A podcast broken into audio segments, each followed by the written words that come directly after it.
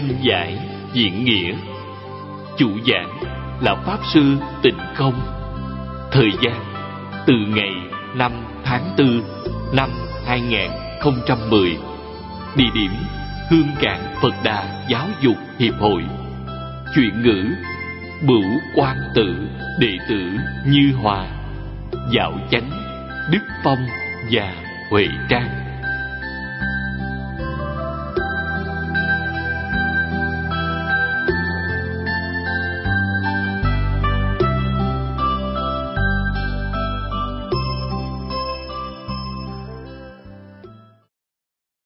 Tập 19.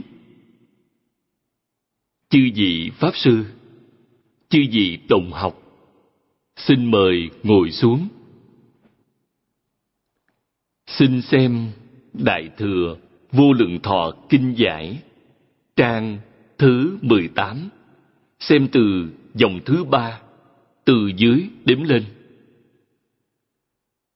Hữu viên giác, kinh vân, chư huyễn tận diệt, giác tâm bất động, huyễn diệt diệt cố, phi huyễn bất diệt, thí như ma kính, cấu tận minh hiện. Nghĩa là lại như kinh viên giác chép, các huyễn tận diệt, giác tâm bất động. Sự diệt mất hư huyễn ấy đã bị diệt, chứ cái chẳng huyễn không bị diệt, giống như mài gương, chất dơ hết, ánh sáng sẽ hiện. Chúng ta xem đoạn thứ nhất. Đoạn này vẫn tiếp tục nghiên cứu thể tánh của kinh này. Đây là giảng rõ Đức Phật nói bộ kinh này đã căn cứ vào điều gì để nói. Điều ấy được gọi là thể tánh. Nếu chẳng có căn cứ, kinh sẽ chẳng thể thành lập. Căn cứ gì vậy? Trong lần trước, chúng ta đã học tập. Hết thảy các kinh Đại Thừa đều căn cứ trên thật tướng để nói. Thật tướng, nói thông tục là chân tướng của nhân sinh và vũ trụ. Những điều được nói trong kinh Phật đều là chân tướng. Nếu chẳng phải là chân tướng, sẽ thành vọng ngữ. Chân tướng này rất khó hiểu. Chân tướng là thật tướng vô tướng, thật tướng vô bất tướng. Nghĩa là thật tướng vô tướng, thật tướng chẳng phải là không có tướng. Các kinh Đại Thừa đều giảng rõ sự thật này. Ở đây, Hoàng lão cư sĩ lại dẫn kinh văn của kinh Viên Giác để nói. Do vậy, chúng ta đọc bản chú giải này giống như đọc rất nhiều kinh luận và những lời giảng giải của Tổ sư Đại Đức. Đoạn kinh Viên Giác này hết sức trọng yếu. Chư huyễn tận diệt, giác tâm bất động. Huyễn là gì? Trong giáo pháp Đại Thừa có nói tam tế lục thô. Tất cả hết thảy các huyễn pháp có cội nguồn là tam tế lục thô. Rất khó có là hiện thời khoa học đã phát hiện tam tế tướng. Họ bảo chúng ta, trong vũ trụ chỉ có ba thứ, trừ ba thứ này ra, thứ gì cũng chẳng có. Ba thứ ấy là gì? Là vật chất, năng lượng và thông tin. Những danh từ hiện đại này khác danh từ trong kinh Phật, nhưng có cùng một ý nghĩa. Trong kinh Phật nói tới nghiệp tướng. Nghiệp tướng của A-lại gia là năng lượng. Cảnh giới tướng của A-lại gia là vật chất. Chuyển tướng của A-lại gia, hoặc gọi là kiến tướng, chính là thông tin. Quý vị thấy, nói về những thứ giống nhau, nhưng các nhà khoa học chẳng thể giảng rõ ràng như Đức Phật. Những thứ ấy do đâu mà có? Các khoa học gia chẳng nói rõ ràng. Trong Phật Pháp, Ba tí tướng này do đâu mà có? Do từ tự tánh mà có. Chỉ có tự tánh là thật, còn những tướng ấy đều chẳng thật. Vì vậy, A Lại Gia là vọng tâm, chẳng phải là chân tâm. Nhưng chúng sanh trong 10 pháp giới rộng rãi và nhiều hơn chúng sanh trong lục đạo. Phía trên lục đạo, vượt lên khỏi lục đạo. Lục đạo là giới hạn, thường là chẳng dễ gì vượt thoát lục đạo luân hồi. Vượt thoát lục đạo luân hồi là A-la-hán. Những người có thể vượt thoát được gọi là A-la-hán. Trên A-la-hán là Bích Chi Phật. Trên Bích Chi Phật là Bồ Tát. Trên Bồ Tát là Phật. Chúng ta gọi các ngài là tứ thánh pháp giới. Những vị thuộc 4 pháp giới này là thánh nhân. Các vị ấy vẫn dùng A-lại-gia, tức là vẫn dùng vọng tâm. Vì vậy, chưa phải là Phật. Trong Viên giáo, Thiên Thai Đại Sư gọi Phật trong 10 pháp giới là tương tự tức Phật. Chưa phải là Phật thật sự, vì còn dùng vọng tâm. Nhưng dùng vọng tâm rất chánh đáng, dùng rất thuần, thoạt nhìn dường như là chân Phật. Trên thực tế chưa phải. Phân biệt chân và vọng như thế nào? Ở chỗ dùng cái tâm khác nhau, Phật dùng chân tâm. Quý vị phải ghi nhớ điều này. Dùng chân tâm. Chân tâm chẳng phải là 3 thứ ấy, tức là chuyển tướng, nghiệp tướng, cảnh giới tướng. Phải biết, chân tâm là tự tánh của dụng.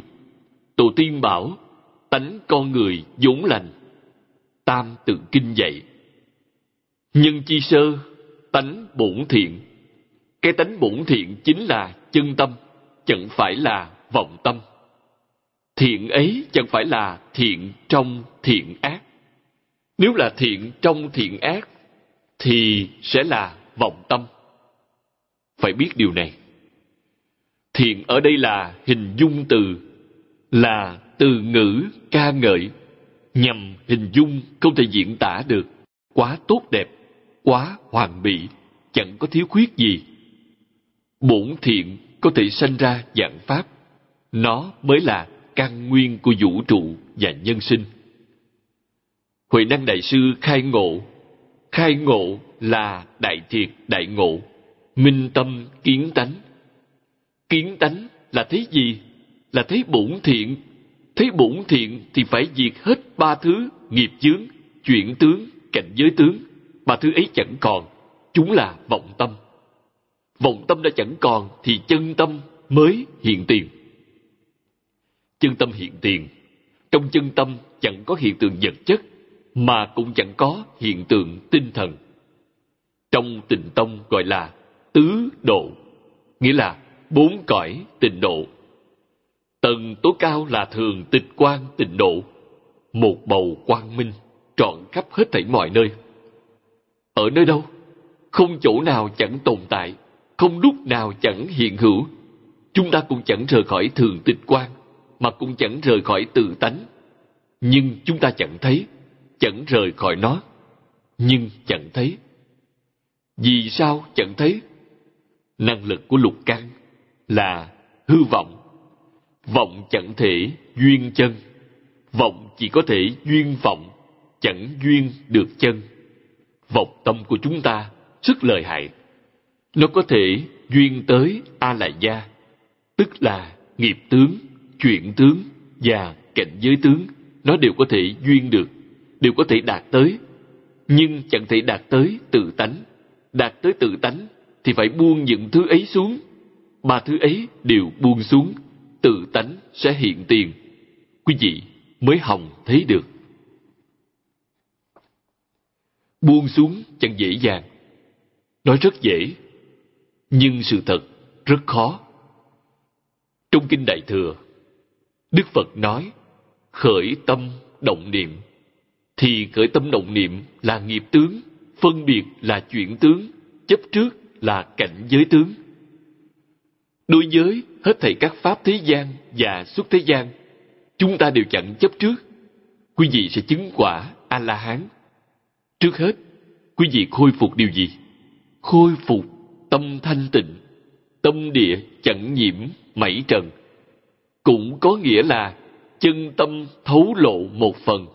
Thấu lộ một phần, lục đạo luân hồi chẳng còn nữa. Vì vậy, chư vị phải hiểu, lục đạo chẳng thật. Kinh Đại Thừa thường nói, phàm những gì có hình tướng đều là hư vọng, vì chúng là pháp sanh diệt. Quý vị thấy, hết thảy động vật, có sanh, lão, bệnh, tử, còn những thứ chân thật thì sao? Đúng là chẳng sanh, chẳng diệt. Do vậy, tôn giáo của phương Tây nói tới chân thần, tức là Chúa thật, hơi giống, nhưng chưa đúng, vẫn còn cách biệt với chân tướng. Nhưng hiện thời tôn giáo của phương Tây nói tới chân thần khác với xưa kia. Họ nói thần chẳng có thân xác, không nơi đâu chẳng hiện hữu. Họ cũng học theo cách nói này. Cách nói này hơi giống với ý nghĩa được giảng trong Phật Pháp, nhưng trong ấy còn có mê, ngộ, khác biệt. Giác mới là tự tánh, lúc mê sẽ gọi là thần thức. Danh từ nhà Phật gọi chân tâm bị mê là thần thức. Người thế gian chúng ta, người phương Đông gọi thần thức là linh hồn. Người phương Tây cũng gọi nó là linh hồn. Linh hồn là chuyển tướng. Chuyển tướng là ở trong trạng thái mê, bèn gọi là chuyển tướng.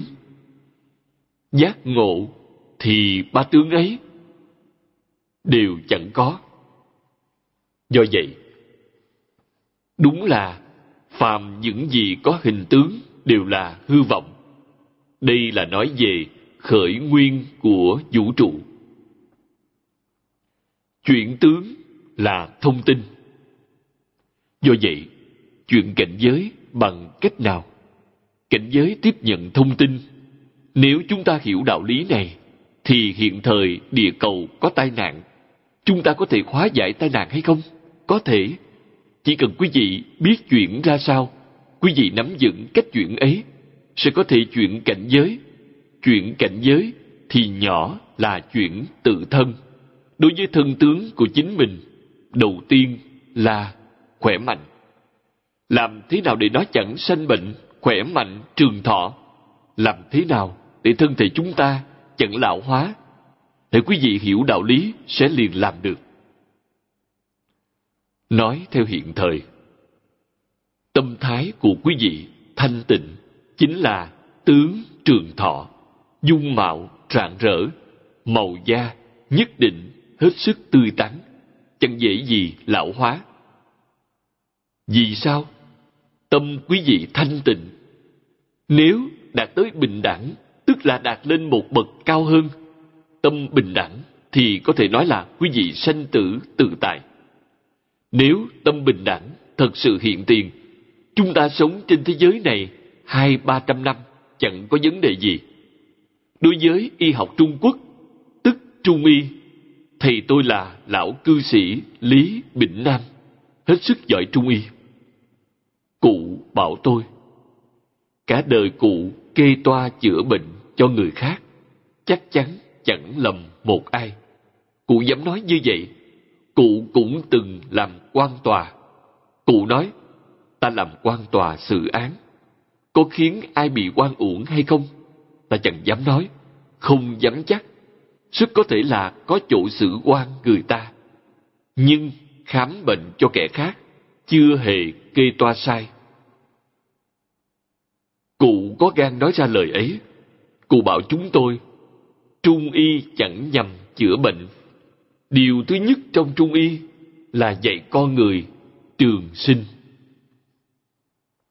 Cụ nói, đối với thọ mạng của con người, thân thể con người là một cỗ máy. Nếu có thể bảo dưỡng cỗ máy ấy rất khá, tối thiểu là có thể duy trì 200 năm, 200 tuổi là thọ mạng bình thường. Quý vị sống không đến 200 tuổi là do không biết bảo dưỡng, chính mình làm hỏng bản thân. Lời ấy rất có lý. Mục tiêu thứ nhất của Trung Y là trường sinh. Mục tiêu thứ hai là phòng ngừa bệnh tật. Quý vị thực sự hiểu đạo lý này, có thể ngăn ngừa cả đời chẳng bị bệnh. Mục tiêu thứ ba mới là chữa bệnh. Chữa bệnh là mục tiêu thứ ba của Trung Y. Khi chữa bệnh còn thần kỳ hơn nữa. Thầy nói, chữa bệnh thì thầy Lan bậc nhất chỉ nhìn, không cần phải hỏi, nhìn sắc tướng và dung mạo, nghe âm thanh của quý vị nói, chẳng hỏi han, liền hoàn toàn liễu giải tình trạng thân thể của quý vị. Người ấy còn có thể phán đoán, hiện thời thân thể quý vị rất tốt, chẳng có bệnh tật gì. Nhưng người ấy biết, 10 năm sau, hoặc 20 năm sau, quý vị sẽ bị bệnh gì, bị trục trặc chỗ nào. Cụ nói, thần kỳ, điều này có đạo lý, chẳng phải là không có đạo lý. Thí dụ như người thợ sửa chữa xe hơi, kinh nghiệm rất phong phú, nghe tiếng máy xe chạy, liền biết tình trạng cái xe. Quý vị còn chạy được bao nhiêu cây số nữa, thì chỗ nào đó trong xe sẽ bị trục trặc. Người ta là dân nhà nghề mà. Người ngoài nghề như chúng ta nghe không ra, nhưng người ấy có thể nghe biết. Vì vậy, Trung Y nói, vọng, văn, tức là quan sát, nghe tiếng. Thứ ba là bắt mạch, tức vọng, văn, vấn, thiết, nghĩa là quan sát, nghe tiếng nói, hỏi tình trạng, bệnh tật, bắt mạch. Quý vị thấy hạng nhất, vừa nhìn là biết. Đây là thầy chữa bệnh bậc nhất. Hạng hai phải hỏi, hỏi han quý vị. Hạng ba mới phải bắt mạch. Chúng tôi học những điều thường thức này từ thầy Lý. Biết thầy thuốc phải bắt mạch là loại thầy thuốc hạng ba. Quý vị thấy trong Trung Y, điều thứ ba mới là chữa bệnh. Chữa bệnh mà nhìn, hỏi xong vẫn phải bắt mạch, sẽ là thầy thuốc hạng ba. Kể ra cũng khá lắm. Nhưng hiện thời, thầy Lan giỏi trong loại ba này cũng chẳng dễ gì kiếm được. Chúng ta phải biết, tâm thái là chủ tể của hết thảy. Quý vị thấy vài hôm trước, cư sĩ Lưu Tố Vân biểu diễn ở đây. Chính bà ta bị bệnh hồng ban lan sang. Mắc bệnh ấy gần như chẳng có cách nào chữa lành. Nhưng bà ta hoàn toàn khôi phục.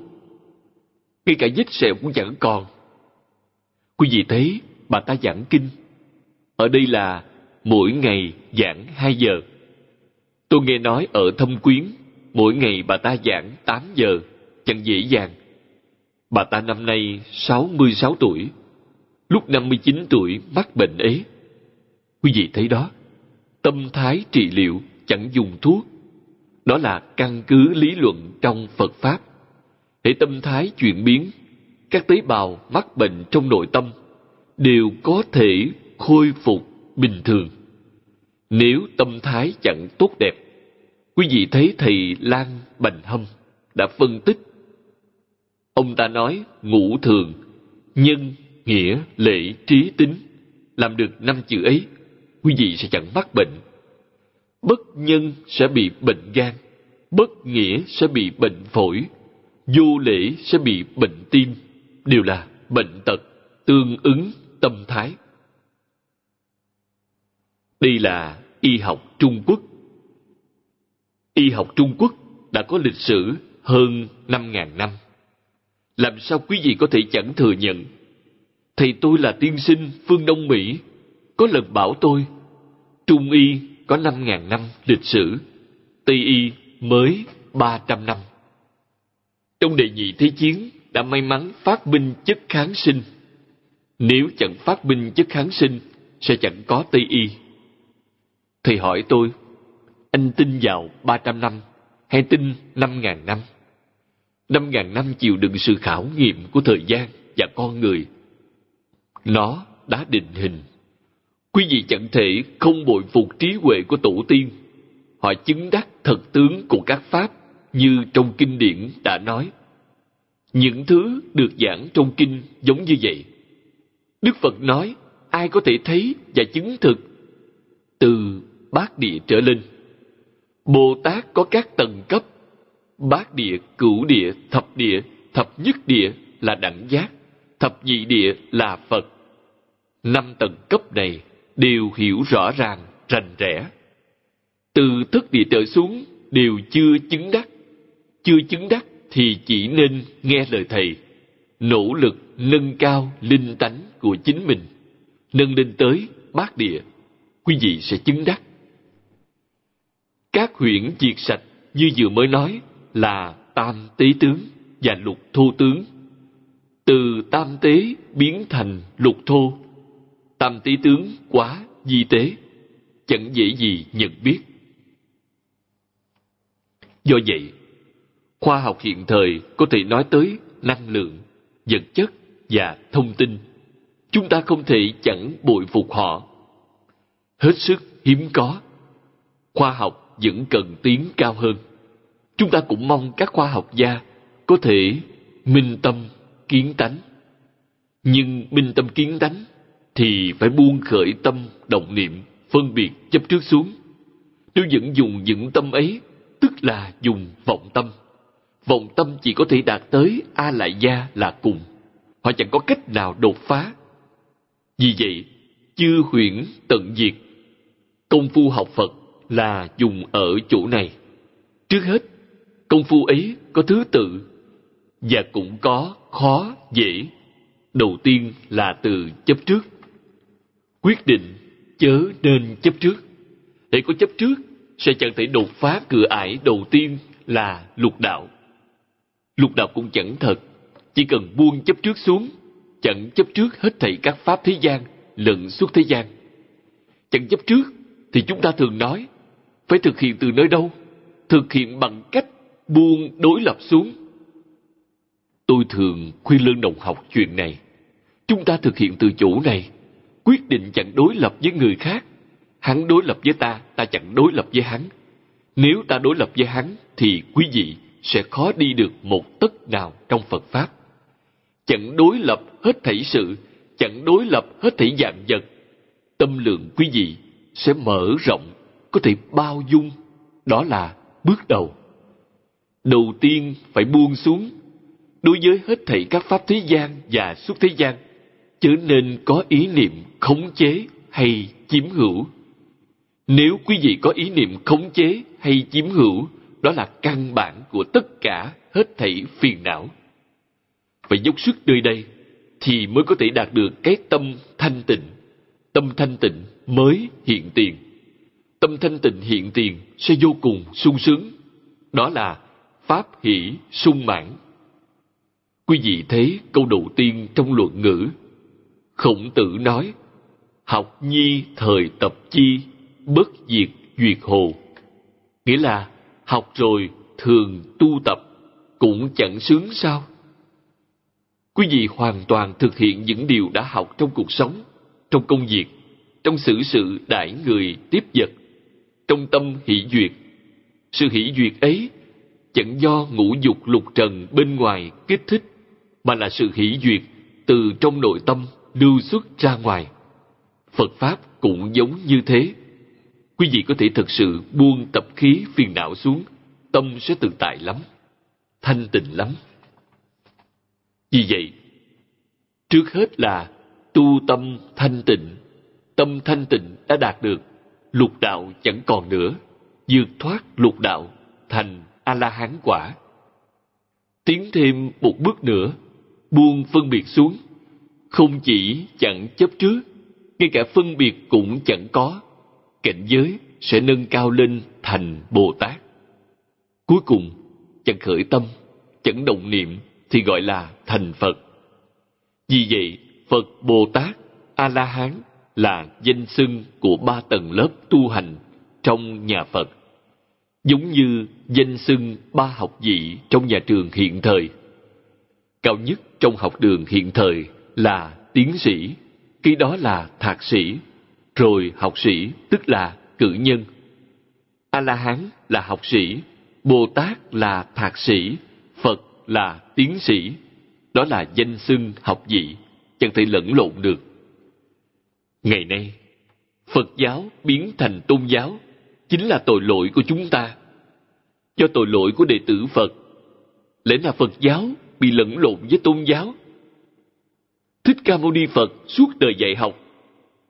Quý vị hãy xem kỹ, Ngài chẳng dính dáng gì với tôn giáo, nhưng nay Phật giáo thật sự biến thành tôn giáo. Quý vị lại chẳng thể không thừa nhận đó là tôn giáo. Chúng ta đã có lỗi với Thầy.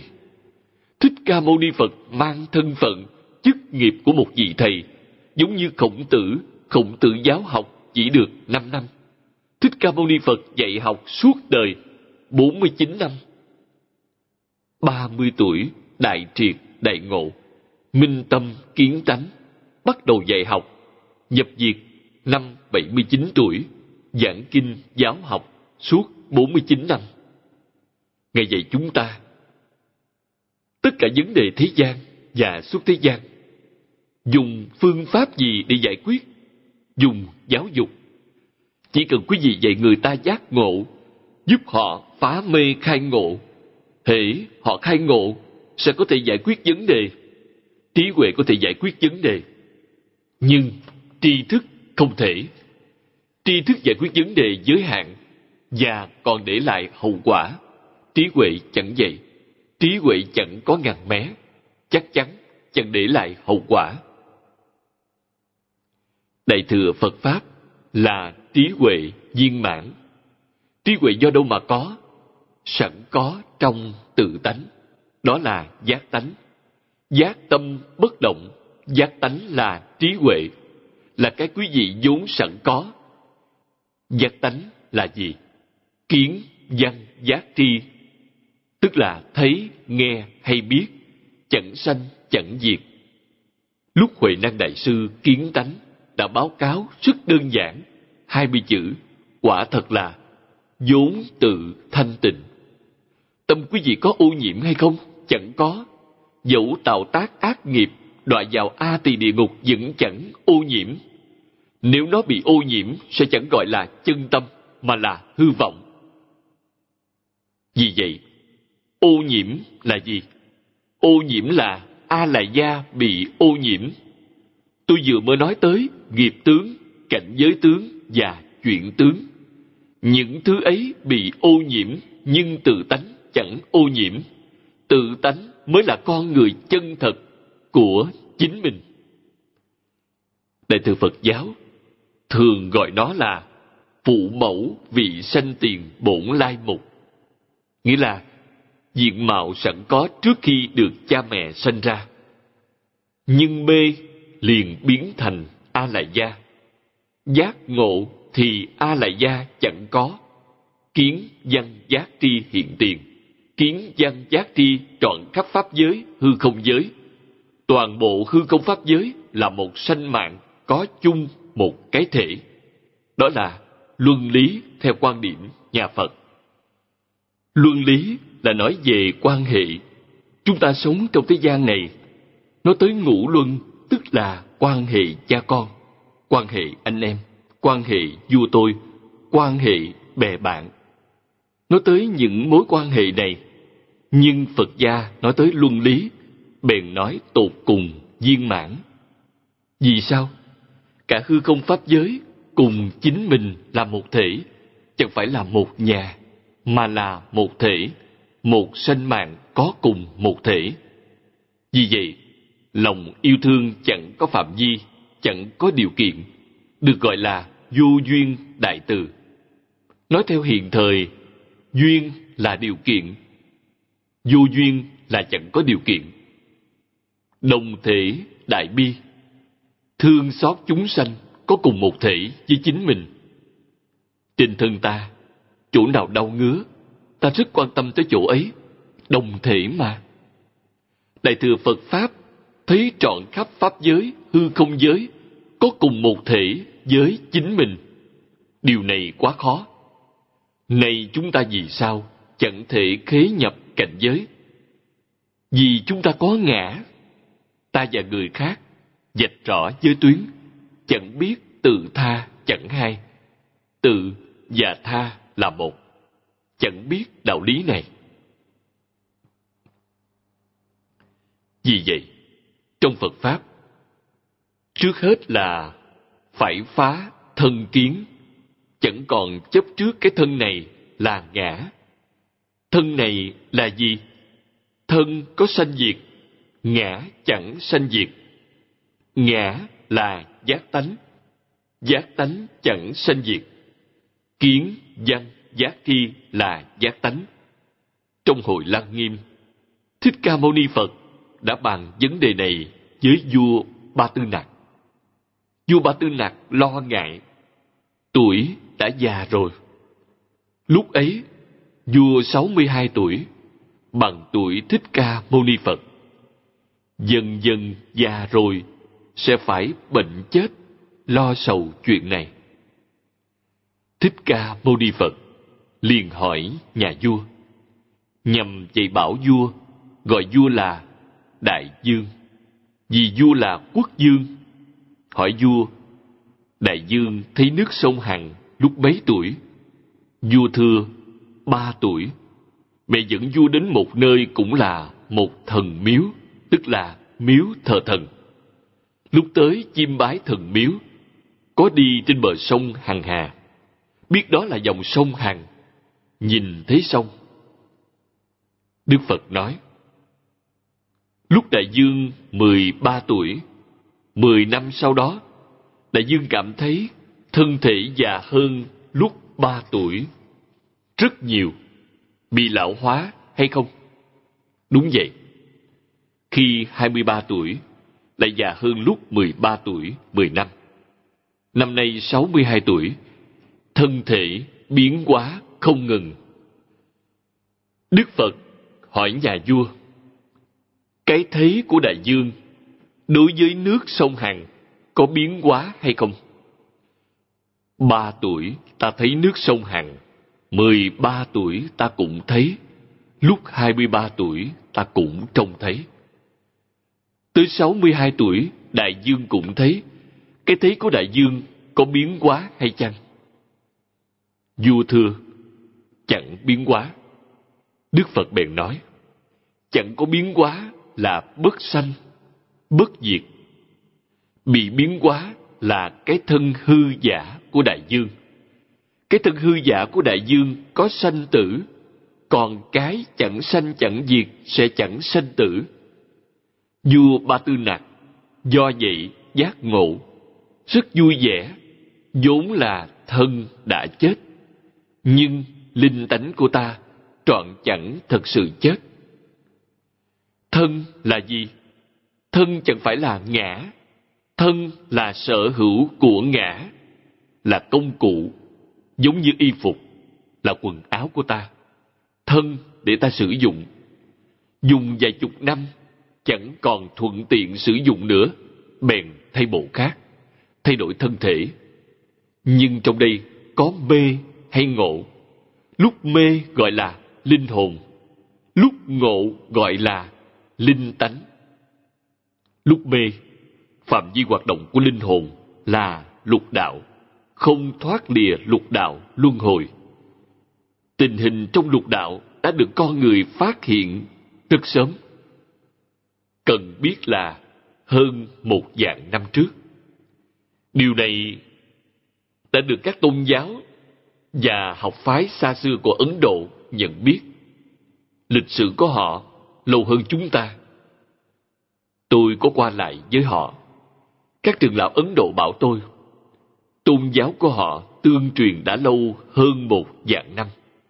Chúng ta có thể tin tưởng chuyện này. Người Ấn Độ không chú trọng lịch sử, chẳng giống người Trung Quốc đời đời truyền thừa. Nhưng hiện tại cả thế giới thừa nhận họ, tức là người Ấn Độ, có 8.500 năm lịch sử, cũng là sớm hơn Phật giáo 5.000 năm. Trên thực tế, không phải chỉ có vậy. Thích Ca Mâu Ni Phật đã học những thứ của họ. Điểm đặc sắc nhất trong sự tu học của họ là tứ thiền bát định. Kinh Phật nói, tứ thiền bát định là Bà La Môn giáo. Nếu tu môn định này thành công, trong định có thể đột phá các chiều không gian. cũng có nghĩa là quý vị nhập định này. Trong định, quý vị đi lên, sẽ thấy 28 tầng trời. Đi xuống có thể thấy địa ngục. Chỉ cần quý vị tu định này, đều có thể thấy được tầng lớp sâu cạn khác biệt trong định này. Nói chung, gồm 4 thứ: sơ thiền, nhị thiền, tam thiền, tứ thiền. Bát định là tầng cao nhất, tức là nói đến vô sắc giới thiền. Tứ thiền thấy tới sắc giới thiền, đạt đến đệ bát định sẽ thấy vô sắc giới thiền. 28 tầng trời đều trông thấy. A-la-hán chẳng phải chỉ như vậy.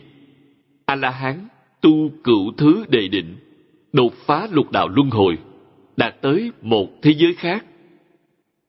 Quý vị chân tu sẽ thật sự thấy chẳng giả chút nào. Nhưng Đức Phật nói, đó vẫn chưa phải là rốt ráo. Rốt ráo thì còn phải tiến lên cao hơn nữa. Quý vị thấy, A-la-hán vẫn chưa thấy A-lại-gia, Bồ-Tát cũng chẳng thấy, Phật trong 10 pháp giới vẫn chưa thấy. Phải buông khởi tâm đồng niệm xuống. Cái tâm ấy thật sự định. Định là gì? Đó là chân tâm. Chân tâm vốn bất động. Quý vị thấy Huệ Năng Đại Sư nói, hà kỳ tự tánh, bổn vô dao động. Nghĩa là, nào ngờ tự tánh vốn không lay động. Trước đây chưa hề động. Bất động là chân tâm. Bị động là vọng tâm. Vọng tâm là ý niệm. Khởi tâm động niệm. Niệm có tịnh, có nhiễm. Tịnh bèn ra khỏi lục đạo luân hồi. Nhiễm chẳng thể thoát khỏi lục đạo luân hồi. Trong nhiễm có thiện, có ác. Thiện niệm cảm ba thiện đạo, ác niệm cảm ba ác đạo. Trong nhiễm có thiện ác, trong tịnh chẳng có thiện ác. Đó là tứ thánh pháp giới, vẫn chưa phải là chân. Chân thì sao? Nhiễm, tịnh, thiện ác thấy đều chẳng có. Đó là chân, bèn vượt thoát 10 pháp giới. Chư huyễn tận diệt, giác tâm bất động. Kiến văn giác tri sẵn có trong tự tánh, bèn hiện tiền, chúng bất động. Kiến văn giác tri bất động, lúc mê biến thành A-lại-gia thức. Trong A-lại-gia thức, kiến văn giác tri biến thành thọ tưởng hành thức. Thọ là quý vị có cảm nhận, tức là có cảm nhận khổ, lạc, ưu, hỷ, xả. Tưởng là quý vị có suy nghĩ. Hành là ý niệm chẳng trụ. Niệm trước vừa diệt, niệm sau bèn sanh. Đó là hành. Này chúng ta nói một cách rất dễ hiểu, thì thức là ký ức. Những gì quý vị đã từng trải qua đều có thể ghi nhớ. Đó là tác dụng của thức. Hôm qua, tôi nghe một đồng học cho biết, họ thấy trên Internet, đại khái là ở Mỹ, một số khoa học gia trong khi nghiên cứu đã phát hiện nước có ký ức. Thí nghiệm của tiến sĩ Giang Bổn Thắng cho chúng ta biết, nước có thể nghe, thấy, hiểu ý nghĩ của con người. Họ còn tiến hơn bước nữa là phát hiện nước còn có ký ức. Đây là khoáng vật. Trong Kinh Phật đã sớm nói đến rồi. Kinh Phật dạy chúng ta, tâm và vật cùng một thể, vĩnh viễn chẳng tách rời. Trong vật có tâm, trong tâm có vật. Bất luận vật chất gì đều có thọ tưởng hành thức. Sau khi tiến sĩ Giang Bổn Thắng làm thí nghiệm này thành công, một đồng học phát hiện tin ấy trên Internet, in ra thành 4 trang đưa cho tôi xem. Sau khi tôi xem xong, vô cùng vui vẻ. Khoa học gia đã chứng tỏ tất cả hết thảy hiện tượng vật chất đều có năng lực ấy. Đó là bản năng, tức là năng lực sẵn có. Nước có thọ, tưởng, hành, thức. Bùn đất có hay không? Đương nhiên là có. Đá có hay không? Đương nhiên là có. Một hạt cát, một hạt bụi cũng có. Theo Phật Pháp nói, một sợi lông cũng trọn đủ các năng lực ấy. Thoạt nghe thì rất thần kỳ, nhưng là sự thật. Chúng ta thấy cuộc đối đáp giữa Thích Ca Mâu Ni Phật và Di Lạc Bồ Tát. Cuộc đối đáp ấy là khoa học cao cấp. Thuở ấy, Thầy Phương giới thiệu Phật giáo với tôi. Đã nói, Phật giáo là triết học cao cấp. Tôi hiểu. Tôi cũng phát hiện Phật giáo là khoa học bậc cao, nhỏ như vi trần. Khoa học hiện thời gọi vi trần là nguyên tử, điện tử, lạp tử, hạt cơ bản là khoa khắc. Nhục nhãn chẳng thấy được, đó là vật chất. Trong các vật chất như vậy, cũng có thọ, tưởng, hành, thức. Vì vậy, chúng có sinh mạng, chúng sống động. Theo như Phật Pháp giảng, cả vũ trụ là một thể hữu cơ, chẳng phải là chết cứng, mà sống động. Chứng minh bằng cách nào? Dùng phương pháp thiền định để chứng minh, không giống như khoa học. Khoa học dùng các máy móc đôi khi còn có lầm lẫn, sai lệch. Thiền định chẳng sai lệch. Từ trong thiền định rất sâu, đột phá từng tầng chướng ngại, quý vị sẽ thấy được. Người đời còn có một phương pháp, nhưng rất hữu hạn. Chỉ có thể chứng minh chuyện này là có thể xảy ra, chẳng giả. Đó là thuật thôi miên rất thịnh hành ở phương Tây trong vòng nửa thế kỷ trở lại đây. Trong lúc được thôi miên rất sâu, quý vị có thể trở lại đời quá khứ, thậm chí trở lại nhiều đời trong quá khứ. Tôi đọc báo cáo của bác sĩ Ngụy Tư, nước Mỹ. Đã có một người được thôi miên đã quay lại gần như mấy chục đời. Không chỉ mấy chục đời, mà gần như 70-80 đời, tức là hơn 4.000 năm trước. Hoàn cảnh lúc ấy là còn sống trong hang động. Con người chưa biết ở trong nhà cửa, mà sống trong hang động. Người ấy có thể nói ra tình trạng sống lúc ấy, tuyệt đối chẳng phải là bịa đặt. Vì vậy, từ thôi miên có thể chứng thực, thiền định chứng thực con người thật sự có thể trở lại quá khứ, cũng thật sự có thể thấy được vị lai. Vì sao? Thời gian và không gian là giả. Đại thừa Phật Pháp dạy chúng ta chẳng có thời gian, chẳng có thời gian, sẽ chẳng có trước sau, chẳng có không gian, sẽ chẳng có khoảng cách. Tây phương cực lạc thế giới, cách chúng ta 10 vạn ức cõi Phật. Nếu không gian bị đột phá, thế giới cực lạc ở đâu? Thế giới cực lạc ở ngay nơi đây. Các nhà khoa học đã thừa nhận thời gian và không gian chẳng có thật. Nhưng dùng phương pháp gì để đột phá, họ không biết. Các chiều không gian, tức là không gian duy thứ, do đâu mà có, chúng ta đều biết. Kinh Phật đã giảng rất rõ ràng, chúng do đâu mà có. Từ vọng tưởng chấp trước mà ra. Quý vị chẳng có vọng tưởng chấp trước, các chiều không gian sẽ chẳng còn nữa. Đều phải tu định, phải tu tâm thanh tịnh, phải tu tâm bình đẳng. Thanh tịnh có thể đột phá lục đạo, bình đẳng có thể đột phá 10 pháp giới, giác tâm có thể đột phá toàn thể vũ trụ. 3 tầng lớp như vậy. Phải có công phu như thế nào? Buông xuống. Quý vị chẳng buông xuống sẽ chẳng được. Phải thật sự buông xuống. Vì vậy, tôi rất cảm tạ thầy tôi. Người xuất gia tôi gặp mặt đầu tiên là Chương Gia Đại Sư. tôi hướng về Ngài thỉnh giáo. Tôi nói, Thầy Phương giới thiệu Phật Pháp cho tôi. Tôi biết Phật Pháp đúng là một môn đại học vấn. Có phương pháp gì để có thể khế nhập cảnh giới hay không? Tôi nêu câu hỏi như thế. Nêu câu hỏi xong, lão nhân gia không trả lời tôi. Ngài nhìn tôi cũng nhìn Ngài. Chúng tôi ở trong căn phòng khách nhỏ ấy, nhìn nhau nửa giờ. Tôi đợi nửa giờ, đợi đến khi Ngài nói một chữ, có.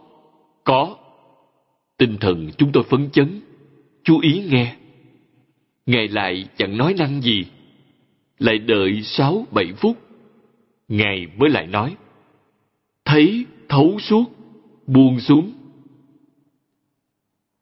Mấy chục năm sau, tôi mới nghĩ ra, khi ấy, vì lẽ nào Ngài nhìn tôi nửa giờ chẳng nói gì? Tôi tuổi trẻ, bộp chộp, nóng vội, nhất định phải đợi cho tâm tình lắng xuống, vọng niệm chẳng còn. Lúc ấy, nói với quý vị thì mới có ích. Quý vị mới thực sự nghe lọt lỗ tai. Nói một chữ có, tâm tư chúng tôi lại xáo động, lại chuyển động, không được rồi, vẫn phải chờ cho tâm tình lắng xuống. Này, tôi nhìn vào nhiều trường học, ấn tượng sâu nhất là khi tôi ở Luân Đôn, đến thăm trường đại học Kiếm Kiều tại Luân Đôn. Tôi thấy sinh viên ở đó kể ra còn khá, tốt hơn những trường khác, vẫn chẳng khác lắm so với lúc tôi trẻ tuổi. Gặp Chương Gia đại sư, Ngài chẳng nói gì, cứ trừng mắt nhìn. Khi nào quý vị có thể định được tâm thái bồng bột, Ngài mới nói với quý vị. Từ điểm này, chúng tôi hiểu được sự giáo học của cổ nhân. Bởi lẽ, thời cổ, trẻ nhỏ được bồi dưỡng sự ổn trọng từ nhỏ, nhất cử, nhất động đều giống như một người trưởng thành thu nhỏ, nên nó có thể tiếp nhận giáo dục đạo đức. Còn như những trẻ nhỏ của phương Tây, chẳng có cách nào tiếp nhận khoa học kỹ thuật thì được, chứ chúng chẳng có năng lực tiếp nhận loại học vấn như của Trung Quốc. Vì vậy, học gì cũng đều cần tâm thanh tịnh. Tâm thanh tịnh, tâm bình đẳng, thật sự là cơ sở để học theo cổ thánh tiên hiền. Thiếu cơ sở này, chúng ta chỉ nghe những kiến thức thông thường bề ngoài, chẳng có cách nào khế nhập cảnh giới. Trong đoạn tiếp theo, vẫn là điều được nói trong kinh Viên Giác. Huyễn diệt, diệt cố, phi huyễn, bất diệt. Nghĩa là, cái huyễn diệt bị diệt, nhưng cái chẳng huyễn bất diệt. Huyễn là giả, chẳng thật. Quý vị chẳng thể nói nó chẳng có tướng. Nay tất cả các hiện tượng đều hiện tiền. Làm sao quý vị có thể nói là không có tướng? Tuy hiện tượng hiện tiền, chẳng thể nói là nó có. Vì sao chẳng thể nói là nó có? Tướng ấy là huyễn tướng. Thật vậy. Giống như những tấm phim trong máy chiếu phim. Chúng ta coi phim. Phim hiện thời dùng kỹ thuật mã hóa, chẳng dễ gì thấy được. Chúng là huyễn tướng. Trước đây, điện ảnh dùng phim nhựa. Ở đây, tôi vẫn có vài cuộn phim, phim cine. Đây là cuốn phim nhựa. Đây là máy chiếu.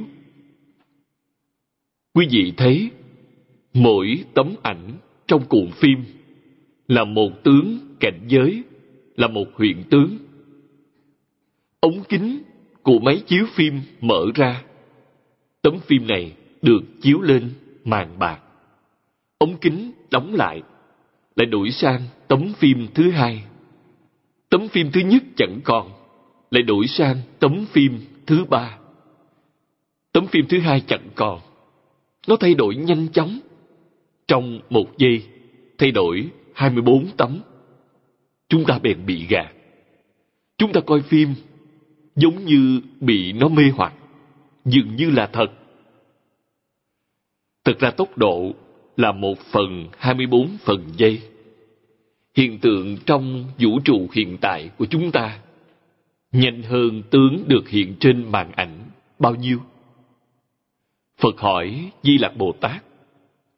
Thật ra, 2 ngày, 1 hỏi 1 đáp cho chúng ta nghe. Song tấu cho chúng ta nghe, hồng giác ngộ. Phật hỏi, Di Lạc Bồ Tát đáp.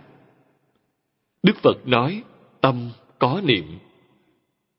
Đây là nói về những kẻ bình phàm, giống như chúng ta trong tâm khởi lên ý niệm. Trong một niệm, có bao nhiêu tế niệm, có mấy niệm? Đó là ý niệm vô cùng vi tế. Giống như chúng ta trong một giây nhìn các hình ảnh hiện trên màn bạc, hình ảnh trong phim, thấy một giây là 24 niệm, 24 niệm sanh diệt. Chúng ta coi mỗi niệm là 1 giây, còn Di Lạc Bồ Tát nói tới một cái khẩy ngón tay. Một cái khẩy ngón tay chưa đầy 1 giây. Nếu chúng ta khẩy nhanh, trong 1 giây có thể khẩy 4 lần. Khẩy nhanh hơn sẽ có thể khẩy 5 lần. Ngài nói, một cái khẩy ngón tay có 32 ức trăm ngàn niệm. Trăm ngàn là 10 dạng. 32 ức nhân với 10 dạng. Trong một cái khẩy ngón tay có bao nhiêu niệm? 32 ức nhân với 10 dạng là 320 triệu. Chúng ta làm sao có thể biết nó là giả được? Nếu 1 giây chúng ta khẩy 5 lần, trong 1 giây có bao nhiêu tế niệm? 1.600 triệu. Trên màn bạc điện ảnh, 1 giây mới là 24 lần, 24 niệm sanh diệt. Còn hoàn cảnh hiện thực là trong 1 giây có 1.600 triệu. Ai có thể thấy được? Trong kinh, Đức Phật nói, Bát Địa Bồ Tát. Bát Địa Bồ Tát do cái tâm thanh tịnh, không chấp trước và công phu định lực, có thể nhìn thấy 1 giây có 1.600 triệu niệm vi tế như vậy. Ngài có thể nhận biết, từ Bát Địa trở lên là Cửu Địa Bồ Tát, Thập Địa, Đẳng Giác Bồ Tát, Diệu Giác. Những vị thuộc 5 địa vị này thấy rõ ràng. Đó là thấy được căn nguyên duyên khởi vũ trụ. Dụng cụ khoa học chẳng có cách nào làm không được. Căn nguyên ấy quá vi tế. Những công cụ của các nhà khoa học có thể thấy được 3 tế tướng của A Lại Gia thì kể ra là đã khá lắm rồi. Còn điểm này tột bậc vi tế, mong thấy được nó quá khó khăn. Chúng ta tưởng thế giới này là thật. Do Đức Phật dạy như vậy, chúng ta mới biết thế giới này luôn được tạo thành trong mỗi niệm, do những niệm cực kỳ vi tế tụ tập nên mới thành tựu. Do vậy, tướng chẳng thật, chúng là huyễn tướng. Giống như nay chúng ta đang xem tivi. Tivi hiện thời dùng kỹ thuật mã hóa nhanh hơn tốc độ của điện ảnh. Quý vị càng thấy rất thật. Quý vị hiểu toàn thể hiện tượng trong vũ trụ rất giống với chuyện chiếu phim này.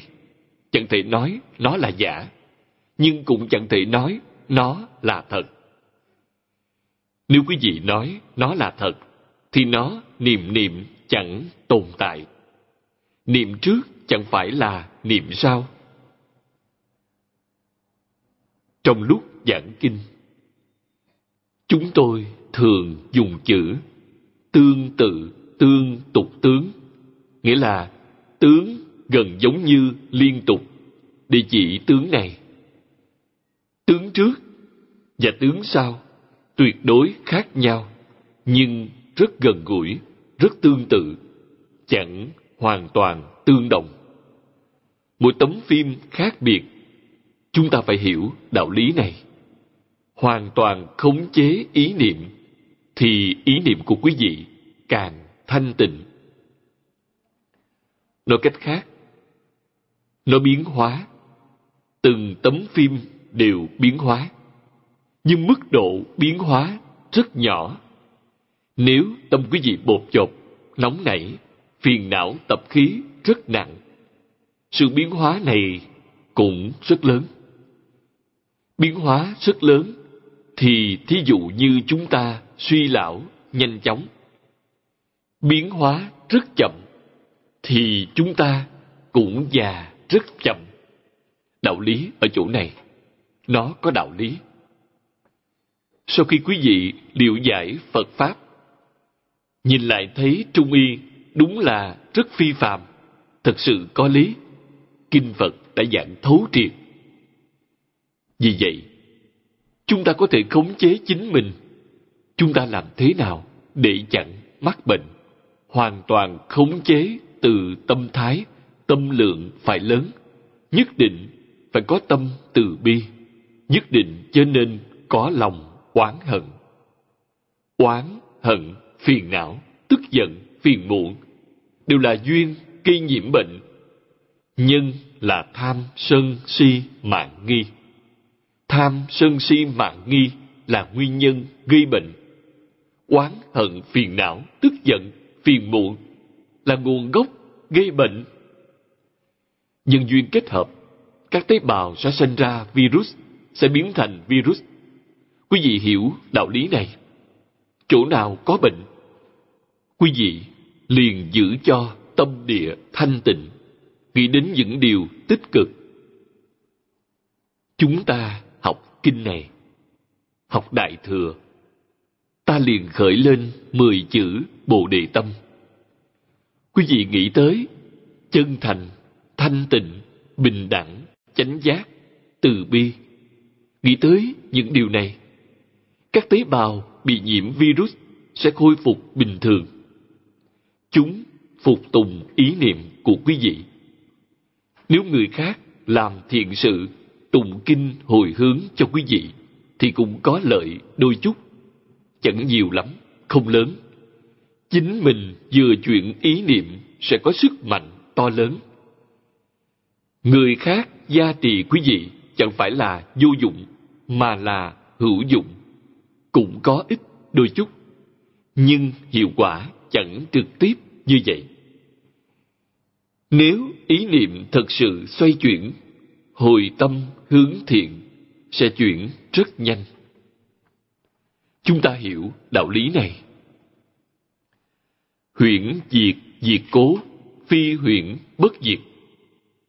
Phi huyễn là giác tánh. Vì vậy, nó là bình thường. Chỉ cần trừ khử những thứ hư vọng, nó sẽ khôi phục bình thường, vốn là bình thường, vốn khỏe mạnh. Như thầy Lý đã bảo tôi, con người vốn có thể sống thọ tới 200-300 tuổi. Sống 200-300 tuổi cũng chẳng hiếm lạ chút nào. Quan trọng nhất là tâm thái phải bình thường, chớ nên có tạp niệm, chớ nên có phiền não. Trong xã hội này, cái được gọi chuyện chẳng như ý thường chiếm đến 8-9 phần đều là có nguyên nhân. Người này hủy bán ta, ta nhận lãnh, cho nên ghim trong lòng, mà hãy cảm tạ kẻ đó. Vì sao cảm tạ hắn? Cũng giống như kẻ đó đến khảo nghiệm công phu của ta, coi ta có thể nhẫn hay không. Ta chịu đựng được thì đạt, ta vượt được cái ải này, chẳng ghim trong lòng, cảm tạ hắn. Hắn tổn hại ta, lăng nhục ta, đều là khảo nghiệm bằng nghịch cảnh, Còn thuận khảo thì làm cho quý vị vui sướng. Nếu quý vị đang bị thuận khảo, thì sẽ là thuận cảnh, thiện duyên. Trong tình hình ấy, hết thảy đều rất thuận lợi. Nếu quý vị khởi lên tham luyến, sanh tâm hoan hỷ, cũng trật rồi. Vì sao? Thất tình ngũ dục là phiền não. Trong thuận cảnh chẳng tham luyến, trong nghịch cảnh chẳng oán hận. Vĩnh viễn giữ gìn tâm địa thanh tịnh, bình đẳng. Khi ấy mới gọi là huyễn diệt diệt tận. Liễu giải chân tướng là thấy thấu suốt. Liễu giải chân tướng, phàm những gì có hình tướng đều là hư vọng. Như Kinh Kim Cang đã dạy, hết thảy các pháp hữu vi như mộng, huyễn, bọt, bóng. Pháp hữu vi là gì? Hữu vi là có sanh, có diệt. Quý vị thấy, có pháp nào chẳng sanh diệt? Động vật có sanh, lão, bệnh, tử. Thực vật có sanh trụ, dị diệt. Khoáng vật, núi, sông, đại địa, thành, trụ, hoại, không. Chẳng có một thứ nào không sanh diệt. Đã có sanh diệt, thì quý vị biết những hiện tượng ấy do đâu mà có. Hiện tượng tu tập trong từng sát na. Di Lạc Bồ Tát nói, trong một khẩy ngón tay có 32 ức trăm ngàn niệm khởi lên như vậy. Niệm niệm đều bất khả đắc. Vì vậy, quý vị có thể hưởng thụ hết thảy tướng cảnh giới, nhưng đừng chấp trước, chứ nên chiếm hữu, chẳng thể chiếm hữu được. Ngay cả thân thể cũng chẳng thể chiếm hữu. Nếu ta có thể chiếm hữu thân thể, ta sẽ 18 tuổi mãi mãi, tốt hơn nhiều. Vĩnh viễn chẳng già, vì ta đã chiếm hữu. Quý vị chẳng chiếm hữu được, nên nó biến hóa trong từng sát na. Tất cả hiện tượng đều là huyễn hóa. Kể cả cõi thật báo trang nghiêm của chư Phật Như Lai, như Đức Phật đã giảng trong kinh. Cõi thật báo trang nghiêm biến hóa hết sức chậm rãi. Do vậy, chúng ta đọc kinh Vô Lượng Thọ, thấy kinh miêu tả tình trạng trong thế giới cực lạc. Người trong thế giới cực lạc trường sinh bất lão, chẳng bị bệnh, không sanh bệnh, cũng chẳng bị già yếu. Hoa trong thế giới cực lạc vĩnh viễn chẳng tàn. Do nguyên nhân gì? Do người sống trong cõi ấy, trong tâm chẳng có phân biệt, chấp trước. Vì sao còn có hiện tượng? Do họ có khởi tâm động niệm. Khi chẳng có phân biệt chấp trước, sự biến hóa trở nên vô cùng chậm rãi. Dẫu thời gian lâu đến đâu đi nữa, họ vĩnh viễn trẻ trung cho đạo lý này. Để chúng ta hiểu, sẽ buông tập khí phiền não xuống. Tốc độ già yếu trong thế gian này sẽ chậm lại là do đạo lý như vậy. Tôi học Phật, cảm kích Thầy đã truyền dạy tôi hãy thấy thấu suốt, buông xuống. Ngày đầu tiên gặp mặt, câu đầu tiên Thầy dạy tôi thật chẳng dễ dàng. Đã nói cho tôi biết một bí mật của Phật Pháp. Chúng tôi mới biết từ sơ phát tâm cho tới địa vị Như Lai là như vậy. Thấy thấu suốt, buông xuống, buông xuống, thấy thấu suốt. Lúc quý vị điều gì cũng buông hết xuống, ngay cả buông xuống cũng chẳng có, cũng buông xuống luôn. Chúc mừng quý vị đã thành Phật, trở về thường tịch quan. Tập khí chưa đoạn sẽ là cõi thật báo trang nghiêm. Như tôi vừa mới nói, trong cõi ấy vĩnh hằng bất diệt, hoa vĩnh viễn tươi mới, chẳng héo hon rơi rụng, con người vĩnh viễn trẻ trung, chẳng già yếu. Thật sự có đạo lý. Những đạo lý ấy chúng ta đều có thể dùng được, lúc dùng sẽ thật sự hữu hiệu. Thầy tu hành thật sự có công phu, chẳng giả. Thưa quý vị, vị thầy này là một trong tứ đại Lạt Ma. Bốn vị này, hai vị ở Tây Tạng là Đạt Lại và Ban Thiền, hai vị ở Mông Cổ, Chương Gia ở Nội Mông, Triết Bố Tôn Đan Ba ở Ngoại Mông. Bốn vị này đều là học trò của Tông Khách Ba Đại Sư. Bốn đại đệ tử của Tông Khách Ba ở bốn phương giáo hóa chúng sanh. Tôi rất may mắn gặp một vị. Chúng tôi tuổi trẻ, chưa từng tiếp xúc Phật Pháp. Vì vậy, tôi đã từng rất mạo muội thỉnh giáo Ngài. Chúng tôi gọi Ngài là Phật Gia. Tôi nói, thưa Phật Gia, nghe nói các Ngài chuyện thế, hoặc Phật, chuyện thế là thật hay giả? Hoặc Phật tức là Phật sống. Tôi hỏi Ngài câu ấy. Vì thầy này thật tốt, luôn nói lời thật, chẳng lừa gạt chút nào. Ngài dạy, ba đời đầu tiên có thể là thật, những đời sau sẽ chẳng thật. Ngài là Chương Gia đời thứ 16, thuộc về đời sau, nên chẳng thật. Ngài nói, đứa linh đồng sau khi được tìm ra, tuyển chọn, sẽ được giáo dục tốt nhất, được vị thầy đức hạnh nhất, học vấn khá nhất đương thời dạy dỗ. Người bình thường chẳng gặp được cơ hội ấy. Nếu nó thật sự chịu học, sẽ có bản lãnh khá sâu. Điều này đúng là khó có. Giống như hoàng tử tuổi trước, được hưởng sự giáo dục mà người khác chẳng được hưởng. Trước đây, vào thời Đại Đế Dương, cả thiên hạ là của nhà vua. Đế Dương đăng cơ, đó cũng là điện lễ nhậm chức. Chuyện lớn đầu tiên là lập thái tử, nhằm bồi dưỡng thế hệ kế tiếp. Sau khi lập thái tử, thỉnh mấy vị đức hạnh ưu tú và có học vấn nhất trong nước làm thầy của thái tử. Thái tử thật sự tích cực học tập, thì triều đại kế tiếp sẽ tốt đẹp. Con em của văn võ bá quan cùng học ké, đó là nhằm bồi dưỡng một tiểu triều đình kế tục. Thật sự dụng tâm. Đời trước thật sự chịu trách nhiệm đối với đời kế tiếp. Trung Quốc khác ngoại quốc. Ngoại quốc đúng là chuyên chế. Trung Quốc chẳng phải vậy. Quý vị đọc lịch sử Trung Quốc cẩn thận sẽ thấy lịch Đại Đế Dương của Trung Quốc rất có trách nhiệm. Kẻ thiếu trách nhiệm đã bị người khác lật đổ. Do vậy, các hoàng đế thuộc những đời cuối của mỗi triều đại đều là kẻ chẳng tuân thủ giáo huấn của tổ tông, phá hoại toàn bộ gia quy, nên bị kẻ khác thay thế.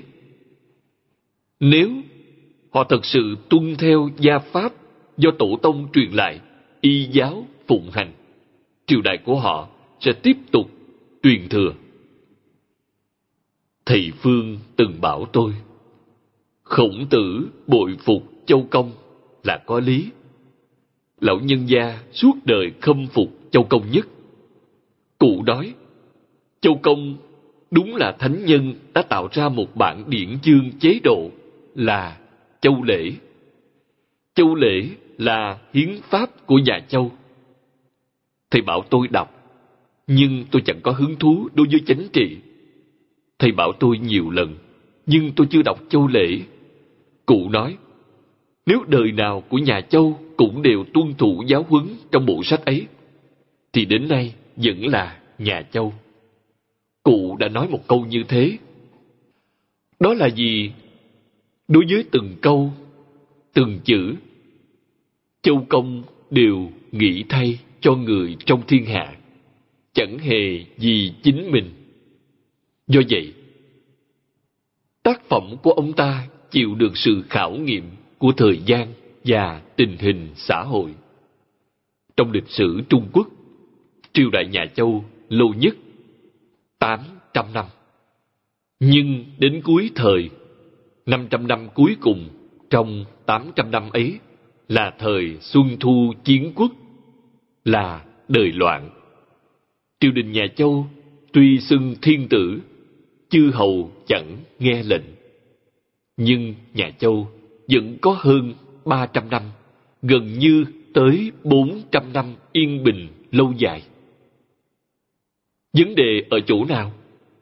Vấn đề ở chỗ có tích cực thúc đẩy giáo dục hay không? Bởi lẽ, kiến quốc, quân dân, giáo học, vi tiên, nghĩa là xây dựng đất nước, cai trị nhân dân, giáo dục đứng đầu. Câu này là chân lý. Chỉ cần thực hiện tốt giáo dục, vấn đề gì cũng đều được giải quyết. Con người được dạy dỗ tốt đẹp rồi, Trung Quốc ổn định lâu dài, mấy ngàn năm, càng lâu càng mới mẻ. Cậy vào đâu? Cậy vào giáo dục.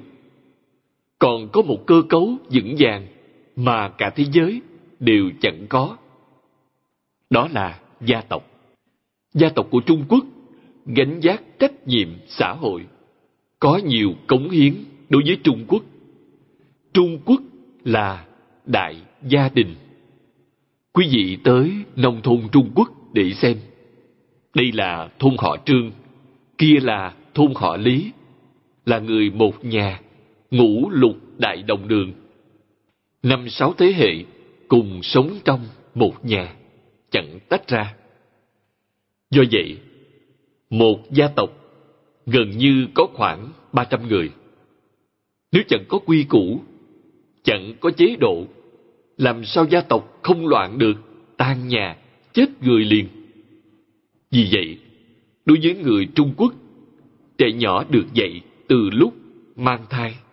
Thai giáo đấy, vừa sinh ra, quý vị phải biết, đứa nhỏ ấy vừa biết nhìn, biết nghe, đã học tập, đã mô phỏng, gieo trồng căn bản giáo dục trong 3 năm, tức là cho đến 3 tuổi. Được giáo dục từ lúc ra đời cho đến khi tròn 3 tuổi là 1.000 ngày. Đó gọi là đặt vững căn bản giáo dục. Đặt vững căn bản giáo dục do ai dạy? Mẹ dạy. Người mẹ vĩ đại giúp chồng dạy con. Gia đình quý vị có đời sau nên người hay không tùy thuộc người mẹ. Dạy gì? Dạy luân lý, dạy đạo đức, dạy nhân quả, gốc rễ vững bền. Vì vậy, trước đây tại Trung Quốc có câu ngạn ngữ tam tuế kháng bát thập, nghĩa là gieo trồng căn bản từ thuở 3 tuổi thì đến 80 tuổi chẳng thay đổi. Gieo trồng căn bản kiên cố lắm. Vì vậy, gia tộc có gia đạo, có gia quy, có gia học.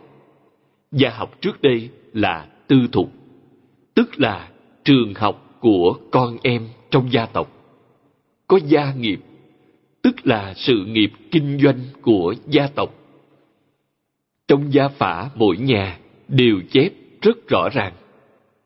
Vì vậy, gia đã tề, quốc bèn trị. Tôi thường nói, vì tôi quen nhiều bạn bè, rất nhiều người có chân trong chánh trường.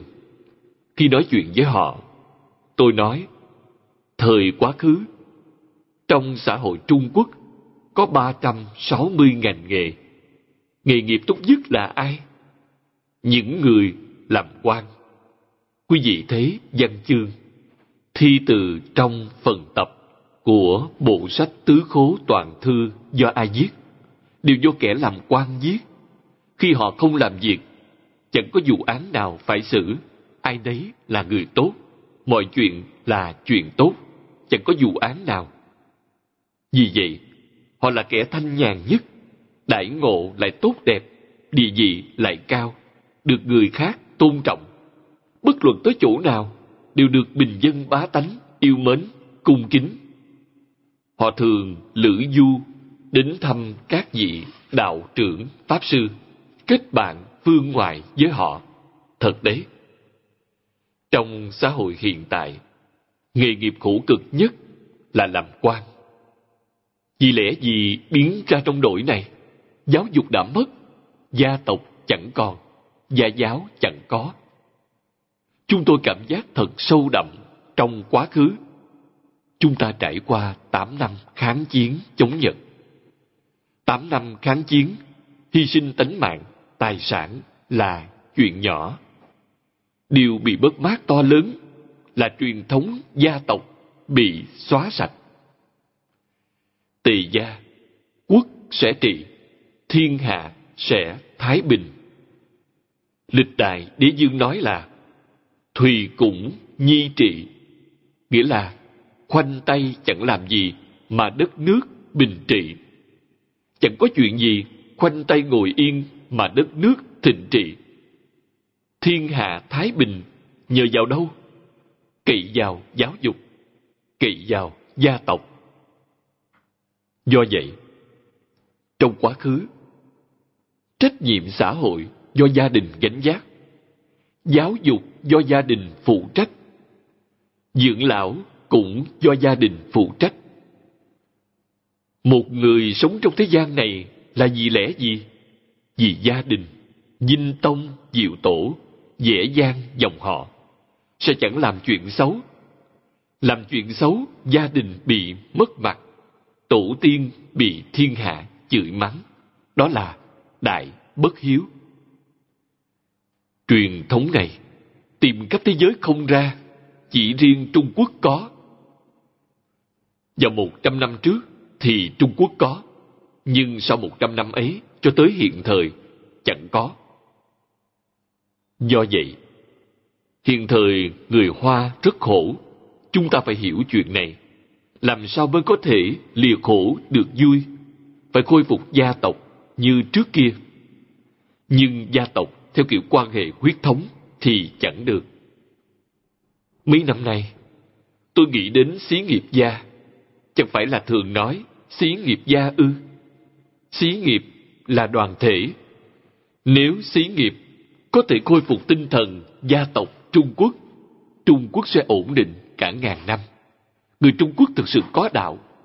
Đạo ấy chính là họ có phương pháp, vừa có lý luận, vừa có phương pháp. Hiện nay, dần dần cũng có mấy vị đồng tu trong Phật môn kinh doanh xí nghiệp. Tôi khuyến khích họ, hãy kế thừa truyền thống gia tộc. Hiện thời phải kế thừa ra sao? Chủ nhân phải coi viên chức, công nhân trong xí nghiệp đều là anh em ruột hay chị em ruột. Coi người già của những công nhân viên chức đều là chú bác của chính mình. Phải lãnh trách nhiệm dưỡng lão, xem con cái của công nhân viên chức như con em, cháu chắt của chính mình. Phải đối đãi như vậy. Quý vị là đại gia trưởng mà. Chính chúng ta phải mở trường dạy dỗ con em, dạy dỗ con thơ của công nhân viên chức. Chính chúng ta phải mở diện dưỡng lão, chứ không phải xã hội, để phụng dưỡng người già của công nhân viên chức. Công ty, đoàn thể ấy kinh doanh, phụ trách dưỡng lão, nuôi nấng trẻ thơ, chữa trị. Gánh vác trách nhiệm xã hội, xí nghiệp đảm nhận những trách nhiệm ấy. Có gương tốt ấy, các xí nghiệp khác đều làm theo. Nhân viên công chức vĩnh viễn trung thành với xí nghiệp. Vì sao? Đối xử với họ quá tốt. Trong nhà quý vị có chuyện gì họ đều gánh vác. Đó là một tổ chức đạo nghĩa. Trước đây là quan hệ huyết thống, nay là quan hệ đạo nghĩa. Nếu sau khi cách này được truyền lại, Trung Quốc đúng là ngàn năm vạn đời yên ổn, chứ không phải là chẳng thể thực hiện được.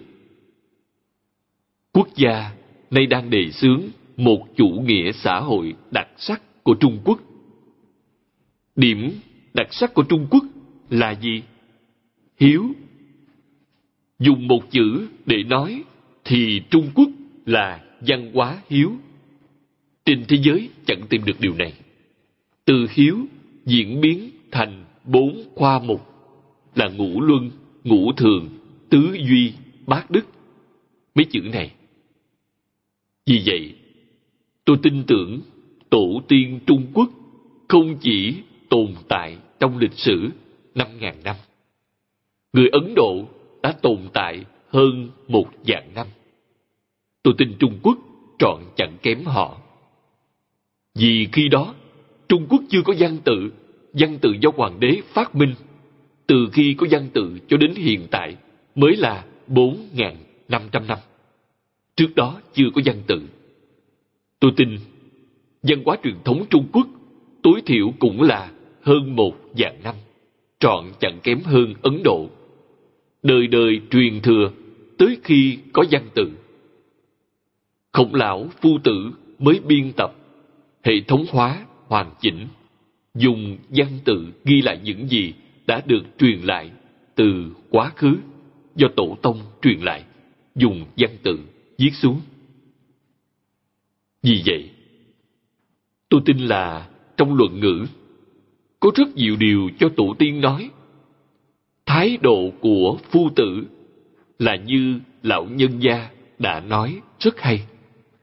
Ngày suốt đời, thuật nhi bất tác, tính nhi hiếu cổ.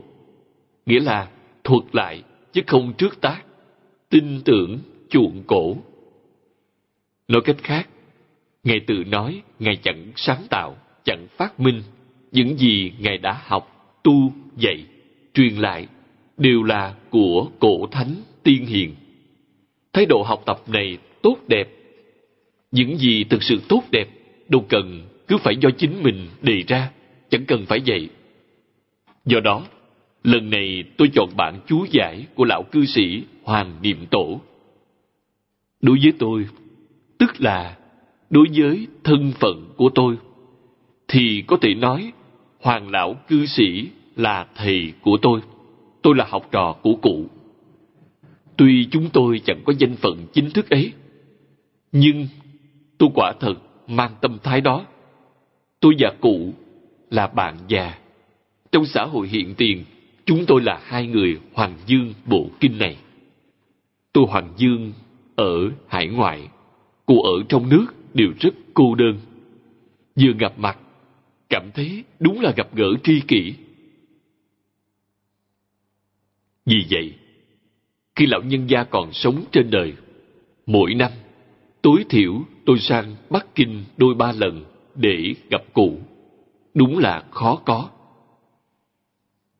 Nay tôi dạng bản chú giải của cụ là vì lẽ gì? Thuật nhi bất tác, tính nhi hiếu cổ. Bày đầu, nêu gương tốt, không cần chính mình phải chơi trội.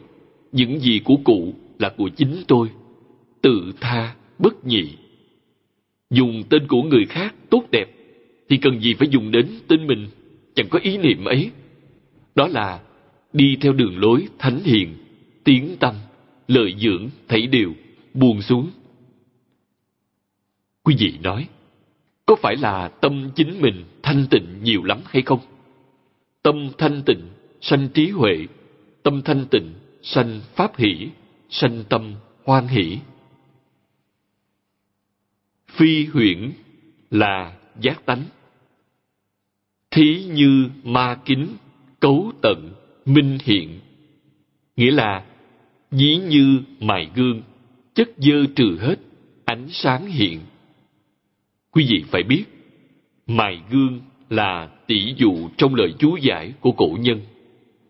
Cụ Hoàng cũng dùng tỷ dụ này của cổ nhân. Thời cổ, gương làm bằng đồng, phải thường xuyên mài. Mài rất bóng, sẽ có thể soi mặt. Khác với hiện thời tiến bộ hơn, thuở trước quá nhiều. Do vậy, nói mài gương, người hiện thời chẳng hiểu. Nếu quý vị lấy cái gương thời cổ để giảng, người hiện thời mới hiểu, đó là mài gương. Quý vị thấy, gương cổ được đặt trong viện bảo tàng của Cố Cung, quý vị sẽ hiểu. Cái gương ấy phải thường xuyên mài sạch sẽ, những thứ dơ bẩn trên mặt gương chẳng còn, gương lại tỏa sáng, bèn có tác dụng soi chiếu. Chúng ta tu hành cũng giống như vậy. Phải mài sạch vọng tưởng, phân biệt, phiền não, tập khí. Cách mài ra sao? Mài trong cuộc sống hàng ngày. Mỗi ngày đều mài. Người tốt tán thán quý vị cũng là mài. Nếu quý vị sanh tâm hoan hỷ, tức là nhơ bẩn đã bị ô nhiễm. Gặp phải nghịch cảnh, trong tâm quý vị bực bội lại bị nhiễm dơ. Cảnh giới gì hiện tiền, quý vị đều có thể giữ gìn cái tâm thanh tịnh, cũng không ô nhiễm. Đó là tu hành thật sự. Quý vị phải biết, tu hành chẳng phải là hàng ngày niệm kinh, mỗi ngày gõ mõ niệm Phật, chẳng phải như vậy. Đó cũng là một phương pháp, nhưng công phu thật sự ở nơi giác tánh. Quý vị thời thời khắc khắc phải dốc công phu giác tánh trong những hành vi nhỏ nhặt, như mặc quần áo, ăn cơm. Mặc quần áo, quý vị cảm thấy y phục này chẳng dễ nhìn, lại khởi tâm động niệm, lại phân biệt chấp trước rồi. Do vậy, mặc quần áo cũng là tu hành. Lúc ăn cơm, món này ngon, ăn nhiều hơn một chút, ăn thêm mấy tiếng, tâm tham của quý vị dấy lên. Món kia chẳng dễ coi, ăn không ngon, chẳng muốn ăn, quý vị cự tuyệt. Quý vị thấy toàn bộ tập khí phiền não hiện hành trong cuộc sống thường ngày, xử sự, đãi người, tiếp vật, thuận cảnh, nghịch cảnh. Quý vị phải coi tất cả mọi người là Bồ Tát. Họ giúp ta nâng cao cảnh giới. Đối với bất cứ người nào, chuyện nào cũng đều là chuyện tốt, người tốt. Người lừa đảo, hãm hại quý vị đều là người tốt. Chẳng có họ, làm sao quý vị biết công phu của quý vị hiện tiền? Vì vậy, quý vị thường sanh tâm hoan hỷ, thấy ai cũng là Bồ Tát, thấy ai cũng là ân nhân, tri ân, báo ân. Cách báo ân như thế nào? Báo ân là sửa lỗi, tu thiện, nhất định giữ gìn cái tâm thanh tịnh và tâm bình đẳng của chính mình. Nếu có thể giữ gìn giác tâm thì càng tốt hơn. Đó là sức viên mãn. Đó gọi là thật sự báo ân, thật sự thành tựu, thật sự nâng cao cảnh giới. Tiếp đó, cụ Hoàng lão nói: Kinh trung sở vân huyễn diệt hậu chi giác tâm. Nghĩa là giác tâm sau khi huyễn diệt, như trong kinh đã nói, cái huyễn ấy là vật chất và tinh thần. Quý vị biết, trong Phật Pháp, vật chất được gọi là sắc Pháp, tinh thần là tâm Pháp. Tinh thần là gì? Thọ, tưởng, hành, thức, tức là cảm thụ trong cuộc sống hàng ngày, tức là những cảm nhận khổ, lạc, ưu, hỷ, xả. Những thứ này không bình thường. Bình thường là chẳng có khổ, lạc, ưu, hỷ, xả. Tâm bình thanh tịnh, vĩnh viễn thanh tịnh, bình đẳng, tâm ấy chẳng sanh phiền não. Phiền não là gì? Khổ, lạc, ưu, hỷ, xả sinh ra những cảm thụ này, chúng là phiền não. Tâm chẳng sanh phiền não sẽ sanh trí huệ, làm sao giống nhau cho được? Sanh phiền não sẽ chẳng sanh trí huệ, sanh trí huệ bèn chẳng sanh phiền não. Nó khởi tác dụng viên mãn. Chúng tôi nói thật thà, tôi học nhiều năm như thế, đã đắc tâm thanh tịnh hay chưa? Chưa, thanh tịnh, bình đẳng, giác đều chẳng đạt được. Nhưng so với người bình thường để nói, tôi đạt được ít phần. Tâm thanh tịnh hơn so với người bình phàm. Vì sao?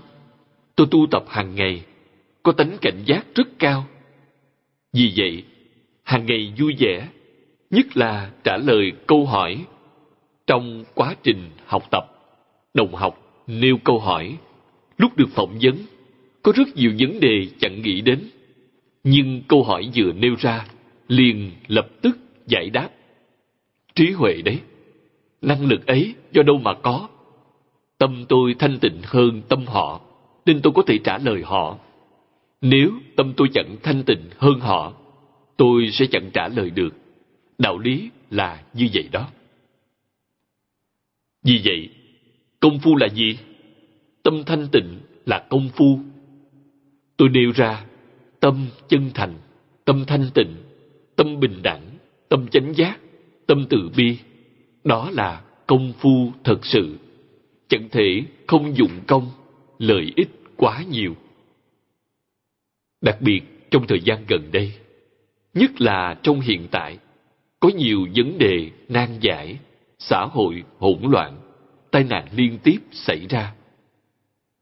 Tôi gặp rất nhiều lãnh tụ tôn giáo hỏi tôi. Cũng có rất nhiều người thuộc giới lãnh đạo đem những vấn đề này hỏi tôi. Tôi vẫn đều có thể giải đáp. Sau khi quý vị thật sự hiểu rõ, tôi đã nói nhiều lần, muốn khôi phục cục diện xã hội Trung Quốc an định, hài hòa, chỉ cần 1 năm là thực hiện được rồi. Giải quyết vấn đề của cả thế giới, 3 năm là có thể làm được rồi. Như ông Thang Ân Tỷ của Anh Quốc đã nói, giải quyết vấn đề của thế giới bằng học thuyết Khổng Mạnh của Trung Quốc và Đại Thừa Phật học. Chẳng phải lời giả, thật đấy. Bản thân chúng ta phải có tín tâm. Bắt đầu làm từ ai? Làm từ chính mình. Đừng hy vọng ai khác. Hy vọng người khác, quý vị sẽ sanh phiền não. Trông cậy vào chính mình sẽ sanh trí huệ, khác hẳn. Chính mình học tốt đẹp rồi sẽ ảnh hưởng người khác. Trong Phật Pháp gọi chuyện ấy là tự độ, độ tha. Chính mình độ chính mình mà còn chưa độ được, chắc chắn chẳng thể độ kẻ khác. Người giác ngộ ngày càng nhiều, duyên sẽ từ từ chín mùi. Tôi mong các đồng học hãy có tín tâm đối với quốc gia và dân tộc. Quý vị thấy, hiện thời khắp nơi trong nước, nơi đâu cũng đều thực hiện Đệ Tử Quy. Các xí nghiệp gia cũng tổ chức những luận đàn, khóa giảng về Đệ Tử Quy. Đó là hiện tượng tốt đẹp. Đối với tất cả các tôn giáo tôi được tiếp xúc, nhận thấy điều gì? Tôi nhận thấy các giáo chủ sáng lập tôn giáo thuở đầu, nói theo cách bây giờ, đều là những nhà giáo dục xã hội vĩ đại. Họ đều theo đuổi việc dạy học. Thời gian dạy học của Thích Ca Mâu Ni Phật dài nhất 49 năm, Mục Hãn Mạc Đức 27 năm. Gia Tô bị kẻ khác hại chết, Gia Tô giảng 3 năm, bị kẻ khác hại chết. Quý vị lại nhìn những người như Ma Sơ đều là dạy học. Vậy vì vậy, phổ biến giáo dục, đại chúng hóa giáo dục đều là giảng luân lý, đạo đức, nhân quả. Chẳng qua trong tôn giáo của những người ấy, nói đến thần, nói tới Thượng Đế, ý thần, ý Thượng Đế. Trong Phật giáo chẳng nói tới thần, chẳng nhắc tới Thượng Đế. Phật giáo nói tới tự tánh, người Trung Quốc nói tới bản tánh. Nhưng chúng ta giải thích cho họ biết, tuy nói khác nhau, nhưng có cùng một ý nghĩa. Nhất là hiện thời họ thừa nhận, thần chẳng có thân thể, chẳng có hình tướng. Nói hay lắm, ngày càng gần với ý nghĩa bản tánh như người Trung Quốc đã nói. Tôi mong các tôn giáo đều giảng giải kinh điển cặn kẽ, hướng dẫn các tín đồ của họ. Ở đây có thể nói, 80% những điều được giảng trong các tôn giáo rất gần gũi với nhau, đều là tương đồng. 20% kia không giống nhau. Đó là gì? Thời cổ, giao thông chẳng thuận tiện, chẳng có truyền thông. Người ta đến già đến chết chẳng qua lại với nhau. Vì vậy, hoàn cảnh địa phương cư trụ, bối cảnh văn hóa khác nhau, phương thức sống khác nhau, sai biệt ở chỗ này. Hiện tại thì khác. Với phương tiện giao thông hiện thời, đi quanh địa cầu một vòng có thể thực hiện trong 1 ngày. Truyền thông phát triển, Hiện tại, chúng ta sống trên địa cầu. Phải khẳng định người địa cầu chúng ta là người một nhà. Phải tương thân, tương ái. Phải học khiêm hư. Phải học tôn trọng. Phải học hỗ trợ, hợp tác. Chớ nên tranh chấp. Chuyện gì cũng đều giải quyết hòa bình. Thế gian này sẽ tốt đẹp lắm. Có thể làm được hay không? Có thể làm được chứ. Chẳng phải là không thể làm được. Vẫn là bắt đầu làm từ chính chúng ta. Làm từ một đơn vị nhỏ là chính mình. Nêu gương cho người khác coi. Có một tấm gương tốt. Ngay lập tức, mọi người náo nức nhìn vào. Ngay lập tức học theo. Vì lẽ gì? Mỗi cá nhân đều muốn giải quyết vấn đề này. Nhưng chẳng có cách nào. Có nói thì chẳng dễ dàng. Người ta chẳng tin. Họ bảo đó là chuyện lý tưởng làm không được. Nếu nêu gương, họ sẽ tin tưởng, sẽ bắt chước theo. Chúng ta xem đoạn văn tiếp theo. Ma kính, thật thị ma cấu. Nghĩa là mài gương, thật ra là mài bỏ chất nhơ. Mài gương là tu hành.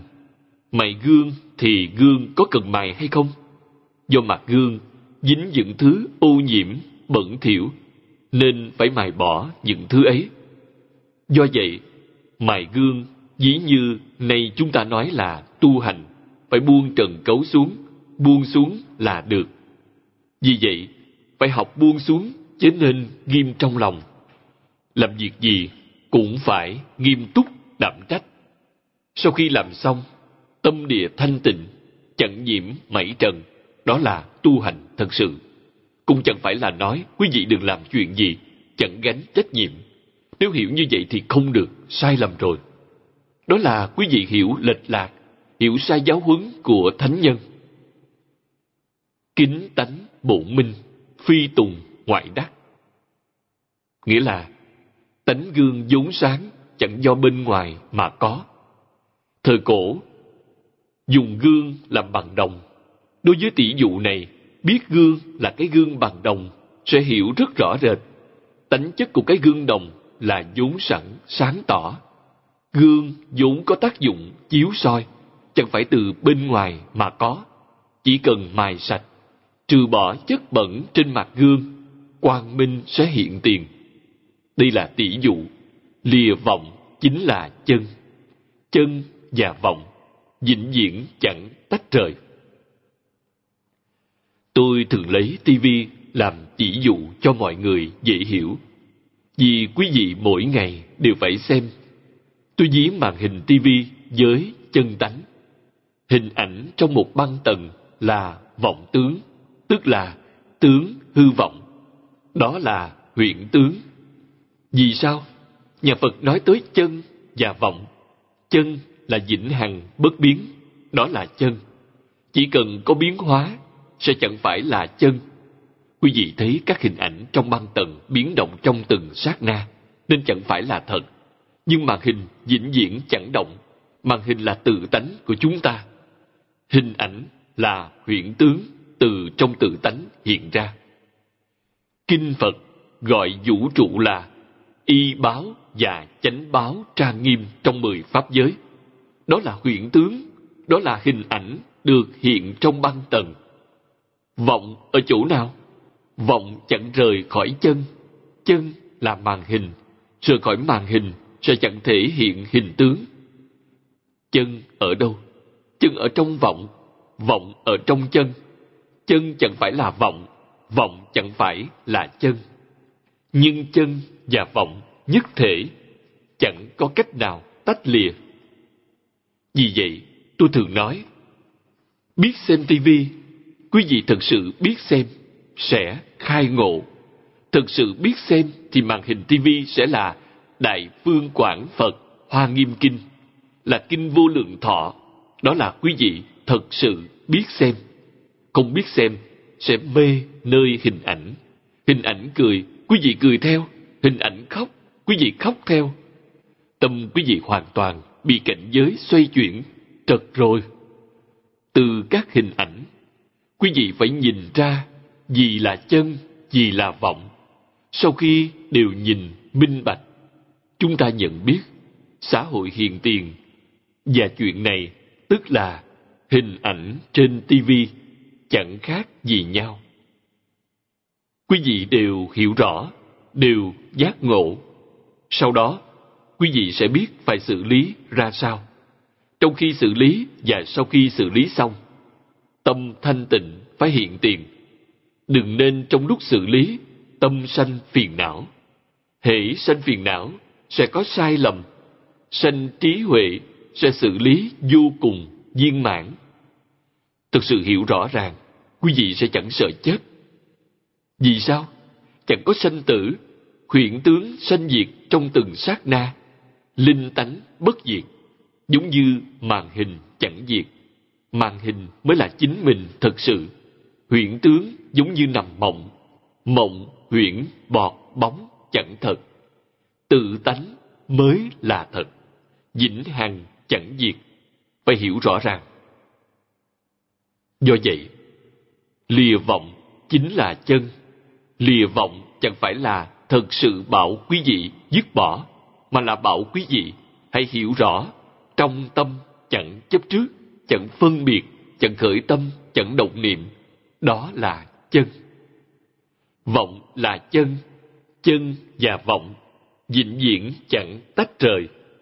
Chỉ cần lìa vọng tưởng, phân biệt, chấp trước. Trong Phật Pháp, người lìa vọng tưởng sẽ thành Phật. Lìa phân biệt nhưng chưa lìa vọng tưởng, đã lìa phân biệt thì là Bồ Tát. Vọng tưởng và phân biệt chưa lìa, nhưng lìa chấp trước thì là A-la-hán. Đó gọi là tu hành thật sự. Tiếp đó là lời tổng kết của đoạn này. Cố vân bất dụng cầu chân, duy tu tức kiến. Nghĩa là, vì thế nói, chẳng cần cầu thân, chỉ cần dứt kiến. Vì sao không cần cầu chân? Chân ở ngay trước mặt, chân vĩnh viễn không thay đổi. Quý vị cầu chân là trật rồi. Vì sao?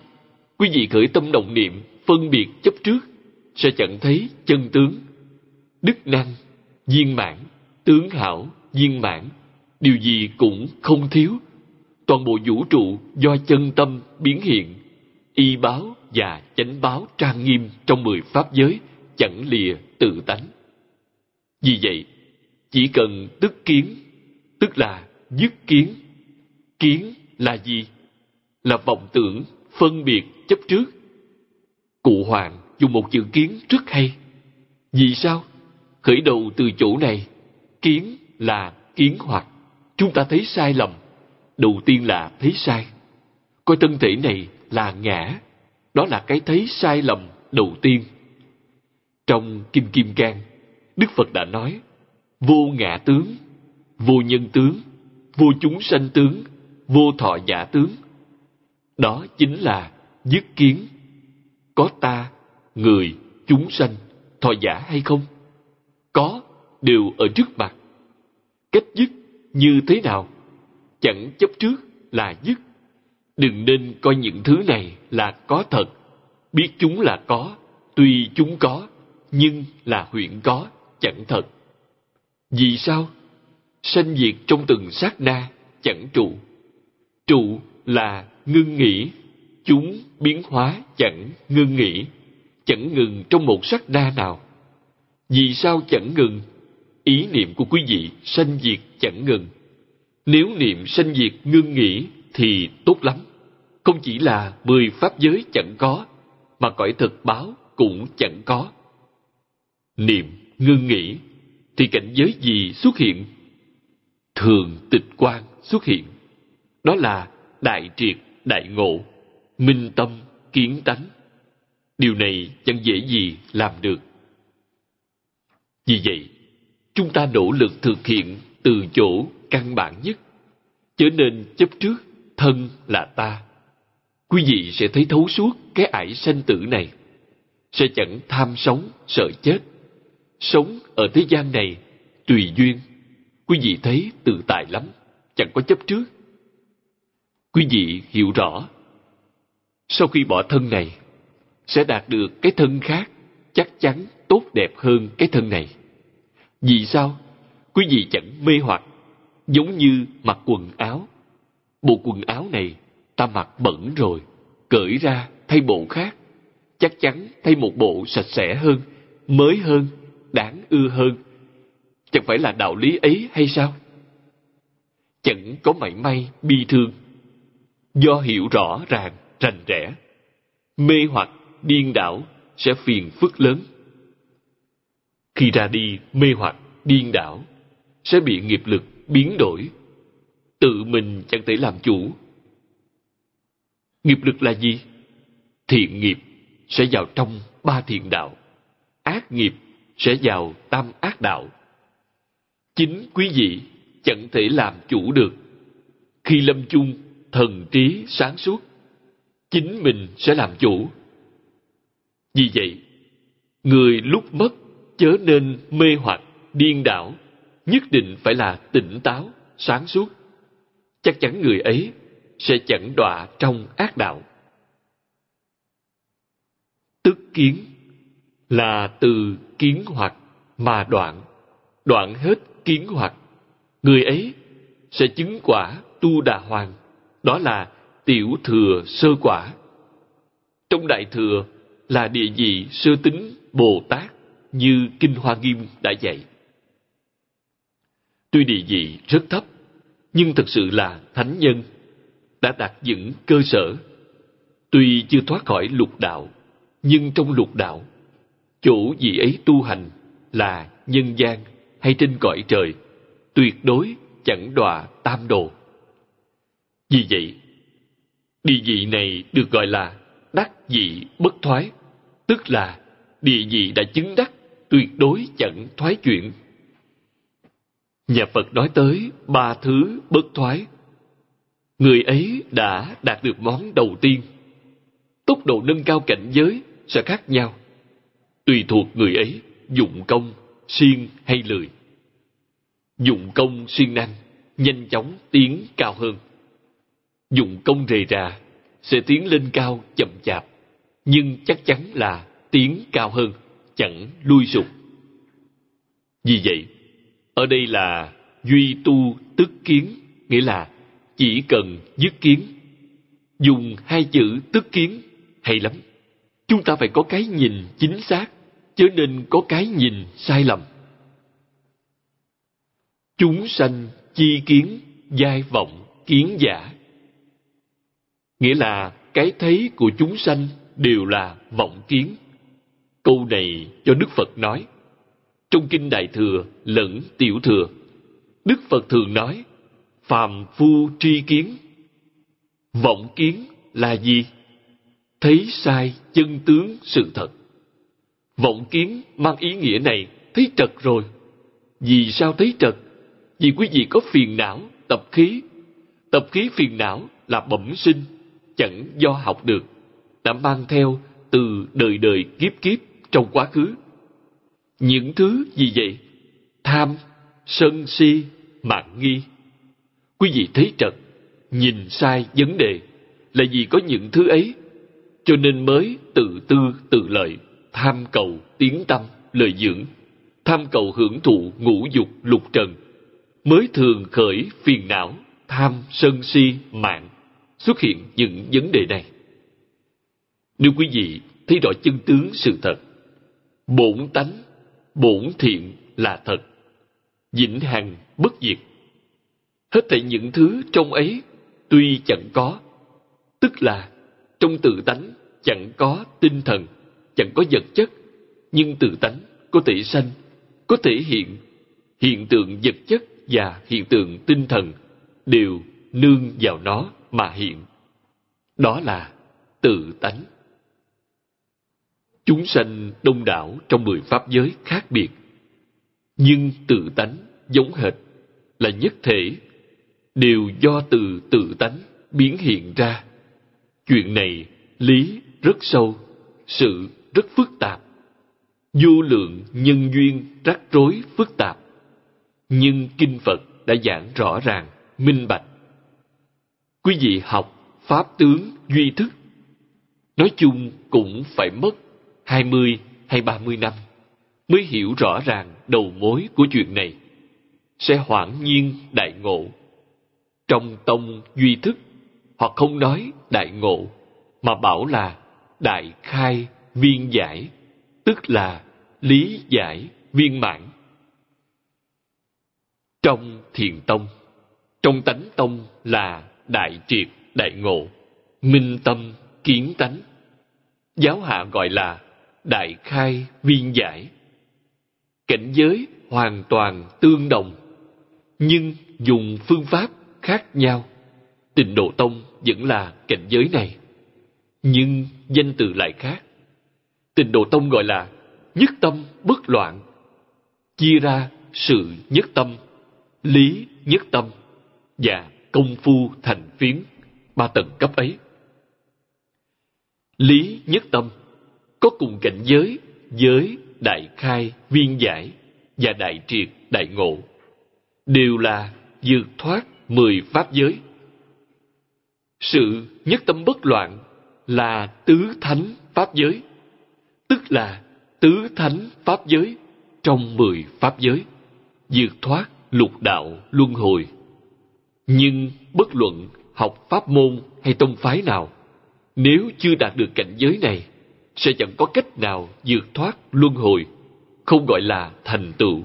Cũng giống như chúng ta đi học mà chẳng có học vị, phải có năng lực vượt thoát lục đạo luân hồi thì mới đạt được học vị đầu tiên. Giống như chúng ta đi học, tốt nghiệp đại học, giành được học vị học sĩ, tức là cử nhân. Phải hiểu điều này. Nhưng gặp được tịnh độ thì lại khác. Chẳng có học vị, vẫn có thể đến thế giới cực lạc. Đó là điều được nói trong bộ kinh này. Do vậy, bộ kinh này có thể đại diện cho hết thảy các kinh do Thích Ca Mâu Ni Phật đã nói trong 49 năm. Vì làm Phật chẳng có chi khác, Phật mong giúp cho quý vị vĩnh viễn thoát ly lục đạo luân hồi, vĩnh viễn thoát ly 10 pháp giới. Pháp môn này quá thù thắng khôn sánh. Chẳng cần đoạn phiền não cũng được, hãy có thể khống chế phiền não, đè nén chúng, không cho chúng phát tác. Có năng lực này là được rồi. Nhưng trong các pháp môn khác, có năng lực này vẫn chưa được, phải là đoạn hết thì mới được. Khuất phục phiền não thì chưa được. Còn trong pháp môn tịnh độ này, hễ khuất phục phiền não đã có thể thành tựu rồi. Sau khi lìa vọng, chân sẽ hiện tiền. Chân giả Phật tri kiến giả, tức là chân là tri kiến Phật. Phật tri Phật kiến. Phật là ai? Là chính mình, là trí huệ vốn sẵn có trong tự tánh hiện tiền. Vì vậy, trí huệ chẳng do học được. Trí huệ phải từ tâm thanh tịnh mà có. Trí huệ từ định mà có. Tri thức có thể học được. Lần trước, lúc tôi giảng diễn tại Đại học Kiếm Kiều, đã bàn đến vấn đề này. Tôi nói điều mà các đồng học đang học chính là tri thức, chẳng phải là trí huệ. Ba nhà Nho, Thích, Đạo của Trung Quốc đều nói tới trí huệ, đều đòi hỏi trí huệ. Trí huệ có thể giải quyết vấn đề, chẳng để lại hậu quả. Tri thức giải quyết vấn đề hạn chế, chẳng viên mãn, để lại hậu quả, chẳng thể không biết điều này. Do vậy, chân là trí huệ viên mãn trong chân tánh hiện tiền.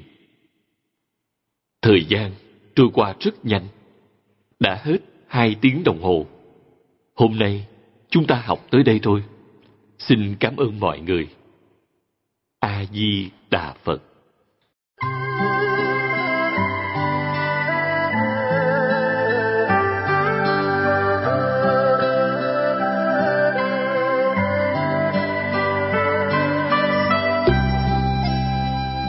Chúng đạo tràng Tịnh Độ thành kính cúng dường. giường chuyển âm. Diễn đọc Phật tử Thiện Quang. Nguyện đem công đức này tra nghiêm Phật Tịnh Độ, trên đền bốn ân nặng, dưới cứu khổ tam độ. Nếu có người thấy nghe đều phát Bồ Đề tâm, hết một báo thân này, đồng sanh về Tây Phương Cực Lạc. Nam mô A Di Đà Phật.